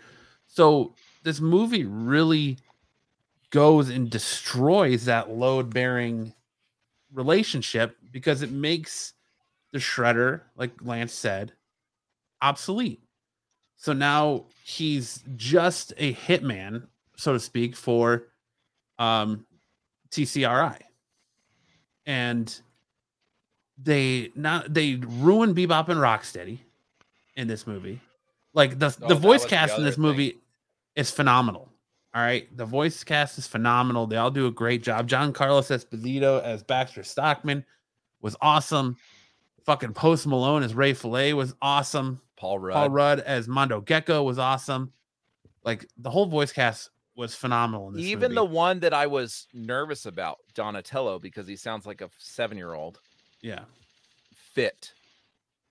But my my gripe here is you go back to the original 90s movie and I've said this before. I want to know how they got the money to buy pizza in the sewers, right? Now I want to know how do they get the money to keep their cell phone plans activated? Yeah. Because they're walking around with cell phones. And who are they texting? They don't know anybody. So why do they have cell phones? It, to text each other, I guess. The text splinter, like I don't know. This movie, My son asked me that. And so I had to come up with something really quick. I was like, well, they're probably on Facebook or Instagram and made fake profiles to, that are humans and they're messaging people on there. well, that I mean, that's plausible. Catfish, they're Yeah. catfishes, right? Yeah, I, I Uh. had to come up with something real quick because he was quickly finding flaws in the story. and he's he's nine. So I was pretty impressed for a nine year old to find flaws in this story. But can continue, Matt. I'm sorry. I had I had this discussion with my brother-in-law that you know Michelangelo isn't that like goofy, silly, funny character like we've come to to know, and he he made the point of oh well, it, it's they're younger teens. Maybe he just hasn't grown into that persona yet. Mhm. All right, I'll give you that. But well, he does. They do establish in the movie that he wants to be like a comedian. a method actor, yes, or not com- not but improvisation. Improv. Yeah. Yes. So he'll eventually grow into that. But the most laughs come from Donatello and Raph, I would say. Yeah, like my favorite part of the movie is when they're stealing the van from Superfly's thugs, and Superfly breaks into the van and he starts beating Donatello, and he's uh beating up Donatello. He's like, "Oh no, he's whomping me," and I'm like, I laugh at that every time, and you know, it's like, "Oh no, he's beating you," and "Oh no, now he's beating me," and it's like, I don't know. I don't do it justice, but it's it's still funny. Like Ice Cube with Superfly was good. John My Cena. real only the, the animation in this movie is phenomenal. It really is. Um, I wasn't the biggest fan of the the direction and change of April O'Neil. Like, if you want to make her assassin, it I don't know. I just I wasn't a big fan of that. I don't understand the direction of that they want to take April O'Neil in these newer um iterations of the movies. But I enjoyed it for what it is. And I'm I- interested to see where they go with this. Um, I really believe that Krang was is hiding in plain sight in this movie, considering TCRI is Techno Cosmic Research Institute that is connected to Krang and the Krangs. Um, he's kind of hiding in plain sight in this movie. Uh, I thought it was real interesting that they already announced a sequel and spin-offs before the first one even came out. Well, they announced the rock. show. They announced that show, uh, like six months ago. But the fact that the sequel's already been greenlit is telling. But what this made me really want is I went and rewatched the other the original movie the other day. This movie that the 90s original is still top notch for me and this is probably second. It makes me want that last Ronin movie. Give the fans, the older fans that grew up on this something. Acknowledge us. Like this this movie does a good job of bridging the gap and saying, okay, we we know we have these older fans and now they have kids and they will con- enjoy this together, and that's great. But give that, I, I just want the older fans to get that little bit of love, man, that little rub, and I want to see a Last Ronin movie. I want the original April O'Neil to come back to play Live April O'Neil in that live action, original Jim Henson puppet suits the original Michelangelo. Give us that 90s fucking last Ronin, dude. Just give your that rub to the the people who grew up on this franchise. Just give us that rub. That's all I want. So can I can I say something that was a big issue of mine with Rise of the Ninja Turtles and the Michael Bay movies? Some I brought up several times. Sure. and something they improved a little bit on this one the the character design right in the michael bay movies they make michelangelo the surfer dude give him puka shells and all this other shit like It's so over the top. It's stupid. They um Leonardo has like the the uh bamboo armor or whatever on his front. Like it's just dumb character choices. But ever since those Michael Bay movies and the Rise things, for some reason, they give Donatello glasses or like night vision goggles and shit. He's a fucking mutant. Why the fuck does he need glasses? because they're all old whites writing these stories and they think that nerd you know equals glasses It's so fucking stupid. And here's the other thing. I don't know if any of you noticed this. Michelangelo has braces. yes i did notice that Where the fuck did he get braces? If they don't talk to humans, why Splinter does he probably have watch the how-to youtube video on to put braces on Jerry Rig from Garbage. yeah And then never mind the fact that they're giant turtles. How why the fuck do they need straight teeth? yeah It makes absolutely no like i'm pretty sure make- turtles don't have teeth at all do they not? i don't think so Interesting.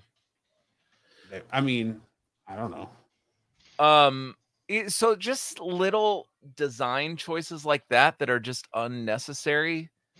The glasses on Donna, the headphones around the neck, that's fine. But like it's just yeah so no they don't have turtles they have a beak it's so stereotypical that a nerd has fucking black rimmed glasses. He's a mutant. Why the fuck does he need glasses? It just makes no sense to me. And it- I just don't understand like this movie the design would have been perfect if they just would have played it a little closer to the like the original cartoons that we all all know. Like just give them all different color bandanas fucking you can make them different species. I think in this one they're different species right? They don't establish that but i mean you- they're all different colors and shit so they must yeah be. they're just different sizes and like they're not supposed to be because they're all from the supposed to be from the same litter yeah so in the rise they make them like i want to say raphael's like a snapdragon yeah he's a snapping snap- turtle snapping yeah. turtle they make them all different species based on their their um uh like how they Looks, are as design. a character no like a snapping turtle they make raphael because he's aggressive so they make him a snapping turtle and then donatello is very uh flowy and stuff so they make him a different kind of turtle i don't know what i what i will appreciate though like, So in Rise, Raphael is a snapping turtle, Leonardo is a red-eared slider turtle, Donatello is a soft-shelled turtle, and Michelangelo is a box turtle. oh just a regular box turtle Mhm. But um what I will appreciate is though is that they kept the character um roles the same. Rise changes it. Raphael is the leader in Rise and Leonardo they make very campy and kind of goofy. He kind of take he kind of is more like Michelangelo than he is Leonardo. But in this movie Leonardo's the clear like all the roles are clearly defined according to what they've been for decades. But back to your comment about Bebop and Rocksteady, Matt. Yes. What the fuck is that? Yeah, I don't understand their their choice to make Bebop and Rocksteady good guys and not have a conflict with the turtles. They're two characters that are just kind of wasted.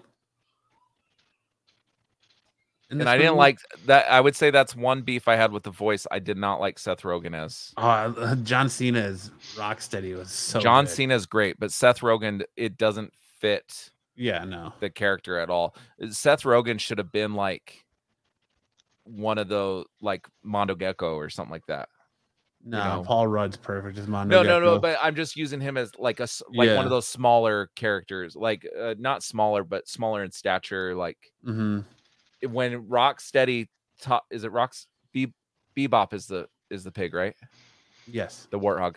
When Bebop speaks, you expect to have this like deep, like John Cena as Rocksteady, have this deep, like aggressive voice, and out comes like the Seth Rogen You- laugh or dude, whatever. You did it deeper than Seth Rogen even did. I don't know if I can. I, I don't know if I can. It just, it just, uh, It just, but they make them fucking good guys. Those are two. Besides Shredder, Bebop and Rocksteady are two of the most recognizable turtle villains out of the entire lore. Mhm. You have Shredder, the Foot, Krang, and Bebop and Rocksteady. That's what everybody recognizes. And I don't know. So if you guys were to give this a rating, what would you gi- give it a rating, one to ten? I, I I would- sound like I'm railing on it really bad. Like, in a, I'd and give I it an eight five, honestly. My only my only gripe with it is the the changes to Splinter and Shredder to Splinter's backstory and his reason for creating the turtles, kind of their portrayal of April O'Neil and um the the Bebop and Rocksteady stuff. So otherwise, I thought it, I had fun watching it. I laughed through it the whole thing. I don't like the high school thing. that yeah that's stupid they're the whole plot of them wanting to be accepted so they could go to high school is a little dumb and i feel like it's kind of a cop out Yeah. but i liked all the the 90s references or not 90s but all the current pop culture references um I, you know i liked the fact that they did the that whole the whole he-man version of um God, what song is that? Um, what's going on? The He-Man. Ver- oh, the the The video. Hey you Ya, wanted- uh, yeah, the Hey Ya He Man. yeah, the I, I still haven't watched. Do you know that, what but meme I'm talking about, Lucifer? No. Oh, I'm sure you do. It's not Hey Ya. Yeah, it is. Oh, for He-Man? Yeah, No. it's a it's a meme. It's him and Skeletor's. Here, I'll. Is it Oh, the shit. one where um Skeletor is holding He-Man? No, Oh, it's it's. Uh, it's probably not. Hold on, I gotta remove. Did you share your computer audio? That's what I was trying to do.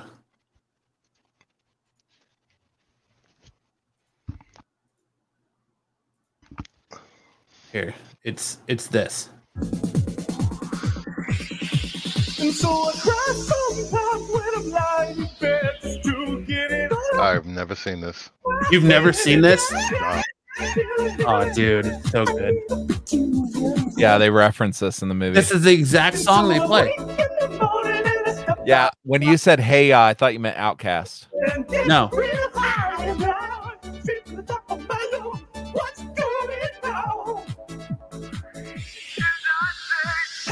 This is the exact version of the song they're playing as they're chasing the uh, Superfly through the city. Oh God. Like here comes Skeletor. Yeah, I've never. You've never seen this? before. No. I heard some people laughing at this part, and I'm like, "What's so funny?" I didn't get it. Oh no, it's not Skeletor. Sorry, it's this dude. But Beast Man. Skeletor is in it. He's right here. And he prays. Exact. Dumb man.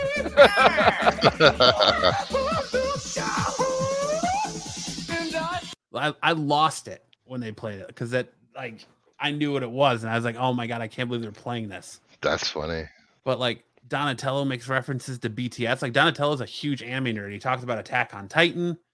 Oh yeah, Uh, he's like, you know, talks about just all kinds of anime and how he's into K-pop and BTS and like I'm Yeah. okay with that. Like like I said, I understand that as I get older and these properties come back for a younger generation, that they're going to evolve and change and they're going to have to. But there's just some things, like I said, that I feel are pillars that you can't change. But and that's really one of them. Otherwise, I really didn't have I, I really enjoyed this movie. Like the art style is literally like they took it off of doodles on the side of a notebook like you used to do in high school. It reminds me a lot of how the original, like, obviously not as aggressive as the original Mirage comics, but very um kind of messy. Yeah. You know what I mean? Like it reminds me of the original Mirage comics a lot in that way. Um in fact, I was hoping that when he was when they were first getting their masks that they were going to be all red for at least like one scene. That scene at the beginning when they're doing the the mission for Gogurt and they call him Batman, all of their their all their bandanas should have been red. Yeah. And then when it co- pops back into where they have pupils, then they have the the individual colored bandanas. That'd yeah been just sick. a, just a or and make it black and white.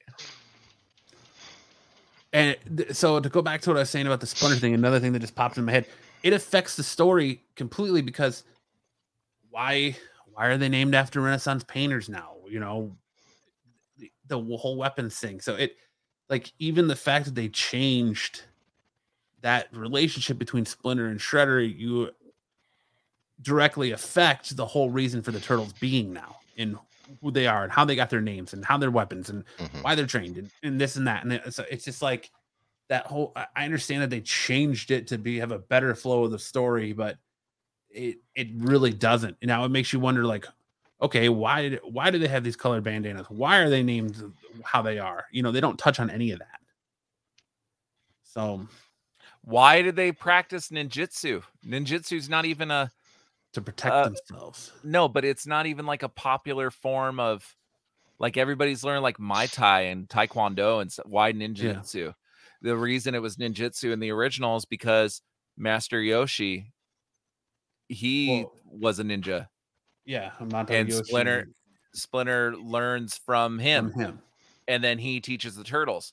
But if it if this movie is is set in current time, it would not be ninjutsu that they that they learned. It'd be Muay Thai, Taekwondo, or Brazilian jiu-jitsu. Brazilian jiu-jitsu or something.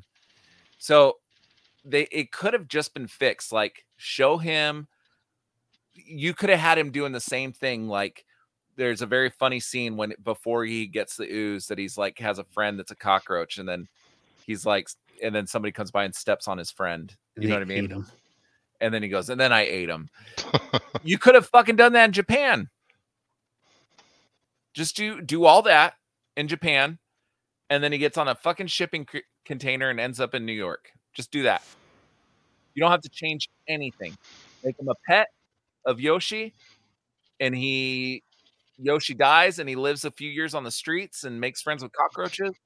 Then he gets on a boat and ends up in New York. Well, it would make sense for him to be an outcast then because he would be, you know, A house. A house pet and he would come from a different country and Yeah. and he would have all this, you know, he wouldn't be as up. So it would be make a it'd be a reason for as this movie says, all the other rats not to like him and him to be, you know, outcasted and looked at differently and shunned to the sewers and he's just like so it, it just kills me to see Splinter so afraid of everything, you know? Yeah. Yeah. And and never mind the fact if he didn't come from another country, why the fuck does he have a Chinese accent? Right? It's Jackie Chan. You don't Right. get that accent living in New York. Eh, you can. He should have a Chinese accent. thick Yeah, you can. should Actually, have a thick, like, like thick New York accent. Like, hey, yo, what you turtles doing over yeah, I, here? I went to school with a lot of um Chinese kids that were born here, and they had a thick Chinese accent because they only spoke Chinese at home. Yeah, but they were around they were around Chinese parents. Yeah, true. They, this guy has no affiliation with anybody from China. He, he wasn't stealing food from a Chinese restaurant. No, he's basically like Pizza Rat. That's essentially what they made him. Is he's the mutated version of the Pizza Rat meme? Because somehow he can always get pizza and Cool Ranch Doritos, but yeah, I don't know.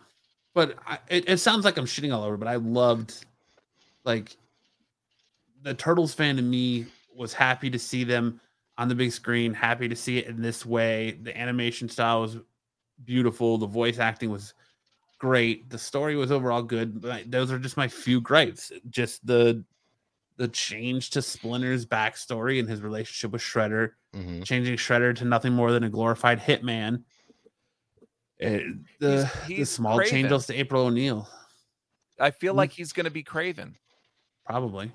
Yeah, bringing. He just wants to hunt. They're bringing him in to hunt turtles. Yeah, so I don't have any problem with this movie visually. I think it's visually stunning.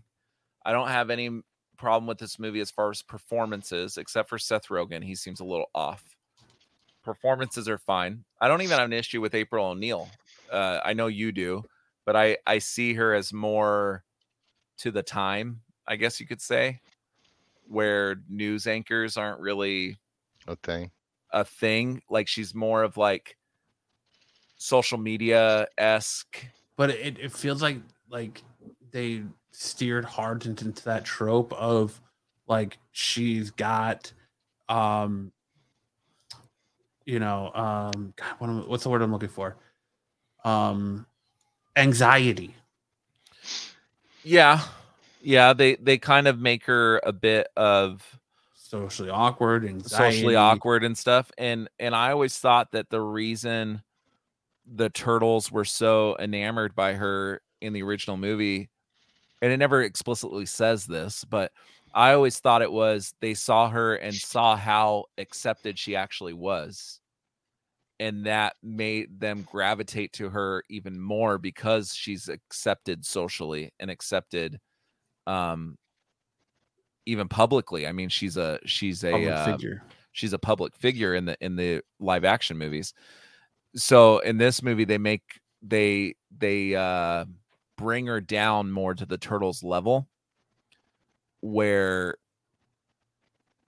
where she should have been elevated and that's what makes them gravitate toward towards her like she's the same age as them they both go to Mhm. high school together now in in the live action movie, she's a little bit older than than the turtles right and then you got the michael bay abomination where they're her pets What? well yeah in the michael bay movies they're her pets Oh, that sounds if Last horrible. Ronin has anything to do watched about it, it. we'll we'll eventually get turtles that are well that's fine pets. they're not they're not your core ninja turtles at that point they're the next generation so that's fine for them to be pets but this, you, this one you're not like those turtles you can create your whole new backstory and do whatever you want with them because it's There's nothing fresh territory before it. right It's a blank slate. No, so I mean, I I see where you're coming from with the April O'Neil thing. I, it just didn't bother me as much. The Splinter thing bothers me the most because because they unravel that character. There's no.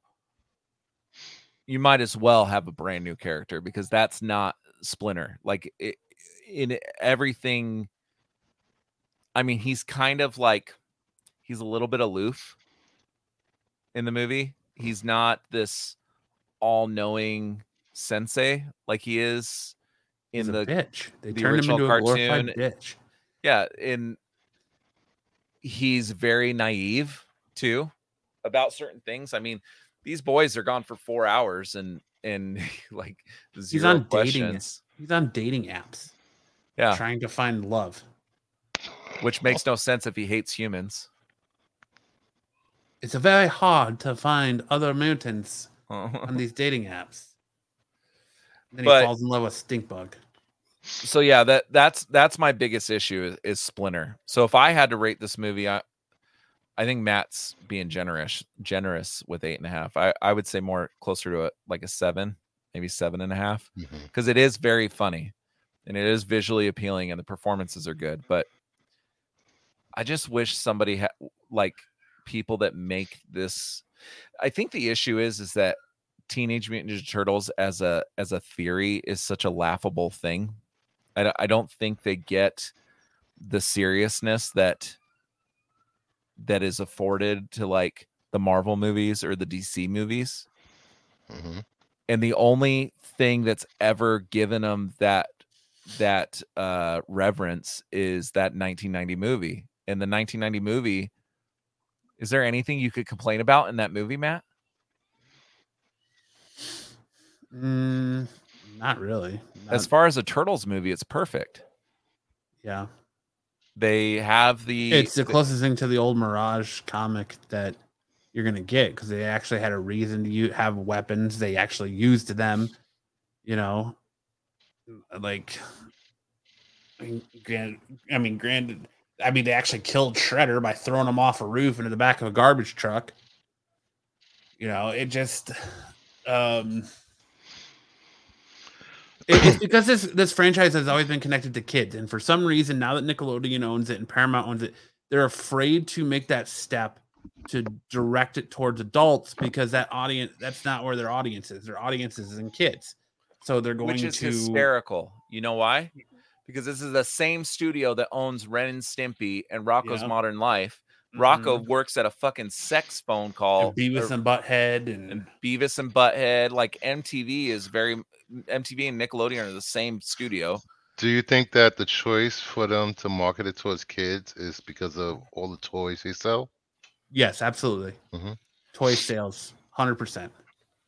Well, the But- whole the whole original Turtles show was created to boost toy sales.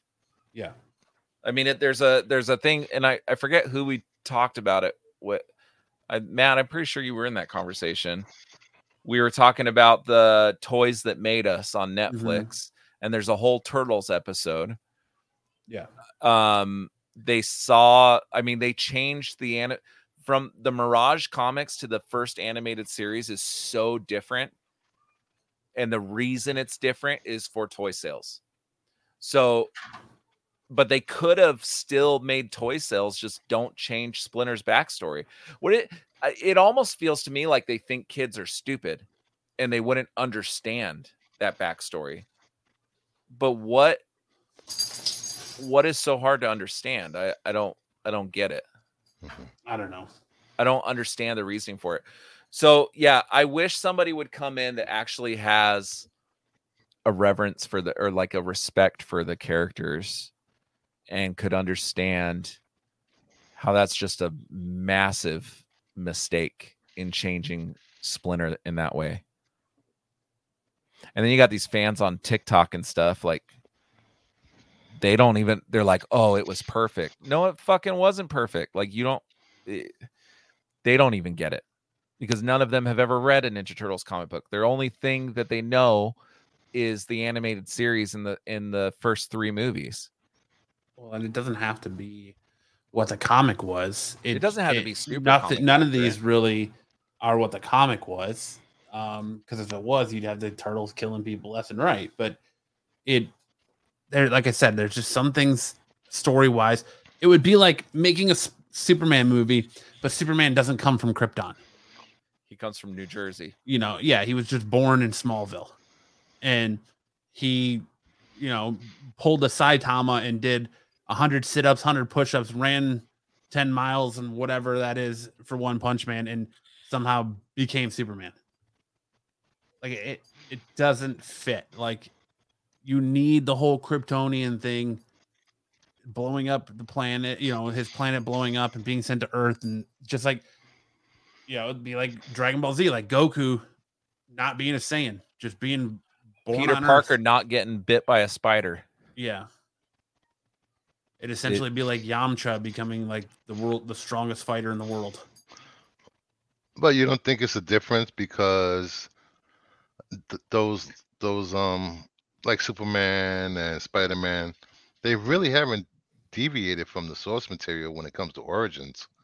How many times has the Turtles not stuck to the original origin from the comic? It's been ever since Nickelodeon has really taken them over because even the original cartoon, it deviates as far as it makes them softer, Mhm. right, for kids to consume. But the the main like like Matt was saying, the main um what was the word you used, Matt? Like these are uh, like the tent poles of like Load bearing. yeah, the reason that they are for what they are pretty much remain the same. And even even the anime cartoon in 2003, which I've started watching um like a year or two ago, Mhm. even that is still has a lot of those beats that are important, right? But Rise r- really changed it, and Michael Bay's movies really changed it. I mean, now they th- like they're they're created in like a petri dish essentially. In fact, the last scene of the last Ronin where where uh, they have the dome with the turtles all within that little dome being like incubated or whatever is Mhm. very reminiscent of the Michael Bay movie. That like when I saw that and saw them in the dome, I immediately thought of the Michael Bay movie. Um so there's just certain things like they changed things in this that I'm like, okay, that's fine. They can change that. That's not that's not important to who the character is. That just makes them more fun for Mhm. kids. But the shredder thing and bebop and rock steady, like I just don't I don't understand it. In the second movie, the second live action movie, they have Rahzar and um Tokka and Rahzar. yeah, thank you. And because uh, for some reason there's there's some like they wouldn't let them use bebop and rock yeah steady, there's right? something that uh, was preventing them from using Bebop and Rocksteady. but even then like they're kind of stupid and stuff like they're infants i think in the in the second movie Mhm. they're more like bebop and rocksteady than this than this movie has Want them me babies. Yeah, they probably weren't allowed to use them because of what they wanted to do with the character I don't know. I know that Kevin Eastman has talked about it in interviews why they weren't allowed to use Bebop and Rocksteady in those movies. But Tokka and Rahzar were supposed to be Bebop and Rocksteady, and that's why they changed him from a rhino and a warhog to a snapping turtle and a wolf. But yeah again, like I said, it other than that that you can say, oh well, we changed the backstory to to make it more um technically sound and make the story make sense, but I think it makes less sense now because now you you've taken the load bearing wall of what makes or beam of what makes the turtles the turtles and done away with it like i said so now you have no there's no reason for the foot. There's no you know there's no there's no connection to that's the whole reason like the shredder turned on to the turtles is because he recognized it eh, recognizes the style of hamato yoshi. And that's the whole you know the connection between them. It's a whole their whole reason for being. And without i kind of feel like without that relationship and you know conflict what's the point of shredder even being part of the turtles? It's you remember when we were talking about spider-man a little bit before? We were talking about uncle ben and that was kind of like that no i um, forgot. catalyst moment. That was that catalyst moment in his thing. Yes. The realization or shredder realizing that they are associated with his old foe is a catalyst moment Mhm. for why the turtles are. Like it's the same it's just so i'm trying to put it in like explain it to bruce like it's the same thing like you see the importance of aunt may or uncle ben Mhm. it's it's just as important for them to have that that uh that um relationship prior relationship I think it would have been it would have been a better movie if they would have instead of when it, Aunt May died, Peter goes all dark and starts killing people. That would have been awesome. well i think me. that i think it's coming i think the next movie because they tease the symbiote at the end i think it's coming i don't think you're getting that until secret wars maybe they're gonna make you wait to see that payoff well, that's if Tom Holland is mentally stable enough to make the next one. he is oh he's gonna do it they're No, offering it's not- He already much money No, I'm talking about when Zendaya dumps him. oh that's never gonna happen You, you don't think so? nah hmm. dude that dude like have you watched interviews with him No. he talks about how he's he tries to impregnate her. stay out of Hollywood. And Zendaya has a very similar mindset of we want to be we want to perform in Hollywood, but we don't want to be of Hollywood. Those two are two peas in a pod, dude. Like he's gonna impregnate her like they it's very admirable listening to him talk about how he doesn't want to be part of Hollywood. And uh, it gives you it gives you a, a greater appreciation for him. Hollywood's fucked up, dude. Hollywood is fucked up. There's fucked up people there. But Join us know. for our next episode where uh, Lance has a Tom Holland appreciation hour. I do like the dude. I do like the dude. But uh I don't I don't know. I'm excited to see what happens. I I'm really interested why they chose to do this two it's a two season, no more than two seasons, and it's going to be right in between this and the next movie. Like the timeline. Hmm. Is what they're saying, but no more than two seasons. And where's it going to be? Paramount? Yeah, Paramount Plus. Is it Paramount Plus? Mhm. Paramount really needs some help, dude. That that's why the Sonic show is coming out, the Knuckles show. Paramount is They all, dude, they all need help. Like that's why you've got Miss Mar, or that's why you had Miss Marvel showing up on network TV, and now they're getting ready. They're gonna broadcast the Batman over three different channels. The Batman with Robert Pattinson. Yes, the Robert Pattinson Batman is gonna be on three network channels. nice. I love that movie. Yeah, that's a good one. I I do like that one. I um And that's why um Yellowstone came to network TV. Yellowstone started on network TV. Yellowstone was on Paramount Network, and I think they brought it to like CBS or NBC or something like that. Yeah, CBS. No, Par- Paramount Network is there. Just they have Paramount Plus and then Paramount Network. Yes, Par- I understand. Paramount Plus is all the stuff that's on network TV. Yes, but the, the Yellowstone started on Paramount Network, which is a premium cable channel, and now they are showing it on a basic cable channel. There's a channel And- called Paramount Network. Yes, I didn't know that. I had n- I did not know that. I just thought so I thought it was uh like on their USA network or something. no, Don't they own that? yes, but it's it's a Paramount Network. Is that why they could show tits in the first season, and now they can't? Probably. But Interesting. they put it on CBS because they're hurting with the actors and writers strike. They have no new products coming out. We're we're getting ready to go into prime time TV season when all the new show when all the shows should be starting their new seasons, and they got nothing. So uh, I read an article. It was on. Uh, C, is it CNBC? Is that how you say it? Mm-hmm. and they were saying that forecasts, and I don't believe this, I'm just repeating what I read. They are forecasting that within the next three to four years, Disney is going to sell their film studio to Apple TV. I've heard that. I've heard that. And that in 10 years, you're going to have four major networks, and that's it Netflix, Disney, and Apple TV. Um, the other one was um, uh, Warner Brothers, and then Paramount, Peacock, and all those other ones are going to merge into one.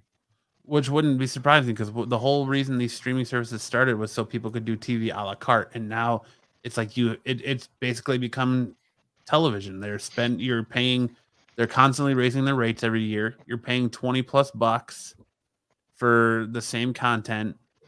It, it's basically become a glorified cable network. I pay more for my streaming services than I ever did with cable. Wow. But uh, that's what it was. It was Netflix, Apple TV, Amazon, and then Warner Brothers, Paramount, and Peacock were going to merge. Uh, Discovery was going to get out of the game, realized they made a, a bad bet. yeah, but I think I think Discovery is Discovery by itself was insanely popular. yeah, It was, but they're ruining. They're ru- the David Zaslav or however you say his name. He's ruining Zaslav. Warner Brothers. yeah, but Do you I think so? Di- Oh, yeah. Discovery is still going to exist as long as they keep making Deadliest Catch. I don't Um, think Discovery is going to sell. And What I read was Warner Brothers specifically. But if you go to Max, there's so much content. It's insane the amount of content you get for the price. Yeah, but they're bleeding subscribers. I think that's because of the name change and uh, the merger. I think next quarter they'll do better with. I don't know. I hate I hate the new app. New app's constantly signing me out. Really? The new app, the new app is constantly fucking up. The old app never did that. Like I'll be watching a show, and it doesn't matter on what. Like I have Roku and Google TV in my It house. It just drops. it just drops. Or Apple some- does that sometimes too. Apple does do that, but but I I can excuse Apple because Apple costs what six bucks a month, Something like that. not seventeen or whatever it is. And then the other thing is sometimes I'll go into my TV, turn on Max, and it'll just start playing some random show. Like it'll have me log in and just start playing something random that I've never watched before. Hmm, That I- means Like today, well, I turned it on and Sex in the City started playing. That means somebody else who has access to your account was watching it before. You no, signed it's it's it. starting. It's starting from the first second of the first episode every time. hmm, I've never had any of that happen. Yeah, Max. I never had issues with HBO Max, but Max. And then, do you have to? Do you guys have to log in all the time? No. no. At least once every two weeks, it makes me re-log in on all my TVs. That's weird. Yeah, I don't. Maybe it just hates me. I don't fucking know, but I never had issues with HBO Max, and they said it was going to be so much better. And it's. I just don't believe it is. Well, but they lost um like 60 billion or something like that in their their last quarter I'm playing you off, Lance. i don't know i think the whole warner brothers thing is a dumpster fire but we'll see well, they they've only been in charge for like a year. yeah but i don't think that guy's no that guy knows what he's doing Well, I, I think getting rid of all that content, they had to. It was just sitting there, collecting dust, and people complained after they were taken off the the platform. So nobody was watching half of that stuff. they got rid of one that was one of their most watched shows what was it uh, Who, Max? Max? Yeah, Max. Oh, they've removed most of Sesame Street. Um, let me see. They removed Aquaman, a DC movie. They removed Aquaman. Yep, You sure about that? I'm reading a list right now. It says Aquaman, King of Atlantis, was removed. I think that's an animated. That's the anime.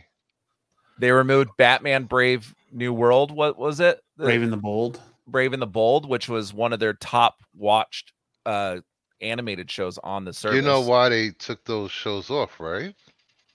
Well, they're gonna sell them to somebody else. No, they're leasing them to Netflix. They're making money on those every time Netflix shows them. It just seems to me like why would you remove shows from your network when you're trying to bolster subscribers and sell them to a rival network? Money. Well, they've been sold. They leased. I understand that. But why would you limit the strength of your streaming network? I mean, they paid all this money for Friends and Big Bang Theory, right? Why would you limit the strength of your streaming network and sell it to a rival streaming network when it only makes you stronger to keep it in house?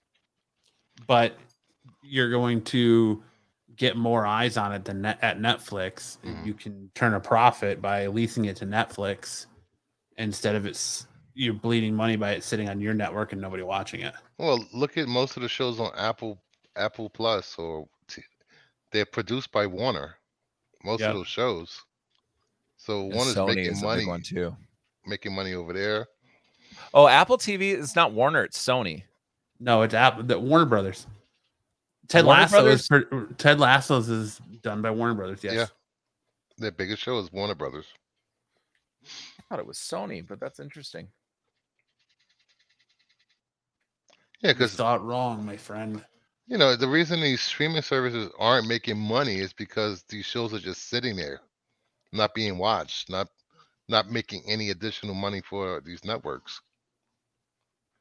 So you know, I don't know. I I don't think it's a smart business. Disney keeps everything out in house, and they're the only growing streaming network. They're doing the same thing because they're They- starting to remove. yeah, they move, remove But they're not. out. They're not leasing it to other to other networks. Yeah, they're going to throw it on ABC. They're they're They own ABC. they're leasing stuff from Sony right now. They're releasing the Andrew Garfield Spider-Man movies. No, they're leasing. They're they're bringing in stuff, but they're not leasing their stuff to other streaming networks. Right, but they're leasing stuff from Sony to bring in the Andrew Garfield Spider-Man movies. Yeah, because that makes sense. They want all their Marvel stuff under one umbrella. And that and Sony doesn't have a streaming network. So that completely makes sense that if they're going to license their stuff, why not do it to Disney that has their character on some stuff and then not on like Spider-Man is in all the Avengers movies, but they don't have any of the Spider-Man solo movies that they helped create. Just like Joe says, you pay for subscriptions, not a show. All that matters to them is subscriptions. But Max is bleeding subscribers right now. So is Disney Plus. I don't think Disney, Plus is Disney Plus saw how the pro the password sharing crackdown on Netflix hmm actually helped them gain subscribers, and they're tr- con- they're saying they're going to do the same thing so that people stop sharing Disney Plus accounts and have to get their own. Yeah, because um, Netflix got what almost two million subscribers last quarter after the password um sharing crackdown. dude, they only lost 300,000 subscribers. Who Disney? Yeah.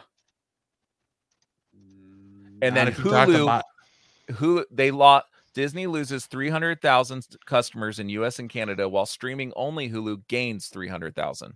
Well, dude, look, they're bleed. That's why they're firing a bunch of people at ESPN. They're bleeding money in different places. I so thought they lost two million subscribers from India. Last um, was it the first quarter? Yeah, it's because of Hotstar and I and that's why Hulu so Hulu and Hotstar are the same thing. But Hotstar is in the app for Disney Plus. Joe's Doolin says Warner streaming made 50 million this quarter. Disney Plus lost 500 million this quarter. Yeah, but that's because of their their theatrical movies. Huh? What? Disney Disney Elementals. no, it says only Disney made- Plus, not Disney. Disney Plus. Yeah, I don't I don't think it's from subscribers. I think it's from them spending too much on shows and not getting eyes on it. I don't know, but this is a good spot to end it. Don't want to get in this debate. Like I said, Twinkle twinkle. Now you got to keep it. We, we could use this instead. What was the one we had for Sam? Was it the toilet? I like turtles. So Sam Sam uh once did a show. I'm not sure if it was my old podcast or this one, but where it looks like he's sitting on a toilet the entire time.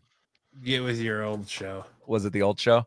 Yes. And uh and ever since then we were playing a toilet thing whenever he spoke. toilet flush, yeah.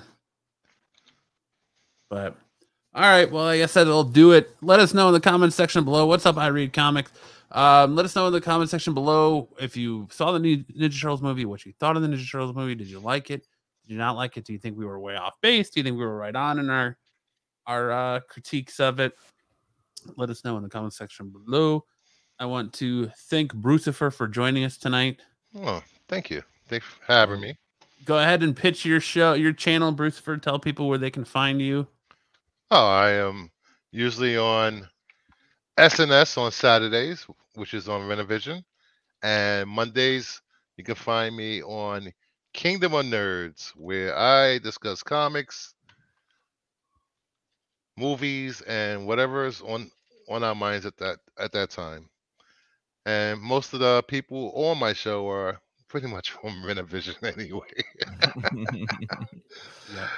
So stop by, like a video, subscribe, and leave a comment on how bad Sticks is. Thank you. What's up, Stick? Ah, that was timed perfectly. Couldn't have done it better if you tried. well, thank Right. you, Bruce. Yes. And to all of our loyal listeners, my move is done. San Diego's over. We should be back to a more regular schedule. And on that note, anybody got anything else? Good night, Gracie. All right. Well, if, I want to thank everyone in the chat. Stick Boys, I read comics, Joe's doing the beautiful Aaron, Patrick, Sam, Derpy Entertainment, everyone who stopped in. Thank you so much for hanging out with us tonight. Um, and remember, if this is your first time watching this in a playback, make sure that like and subscribe button. Make sure to check us out tomorrow night on SNS over right here and on Renovision, the multi stream. And uh, make sure to check out Brucifer's on Monday night over on Kingdom of Nerds, where you may or may not see me pop up every once in a while Ooh, since I have an open invite. yes, you do. But um, is always open, not the back yeah. door, the door. I don't come in the back door anyways, so it's Ah, if if I'm coming at all, you're not, you're gonna know I'm there. Nope. coming right through the front door. don't. Yeah, like you know when you get a big gust of wind. Yep. Because it's full of hot air. But on that note, thank you everyone for checking us out, and we'll see you guys right here next week. Same geek time, same geek channel. Have a great weekend.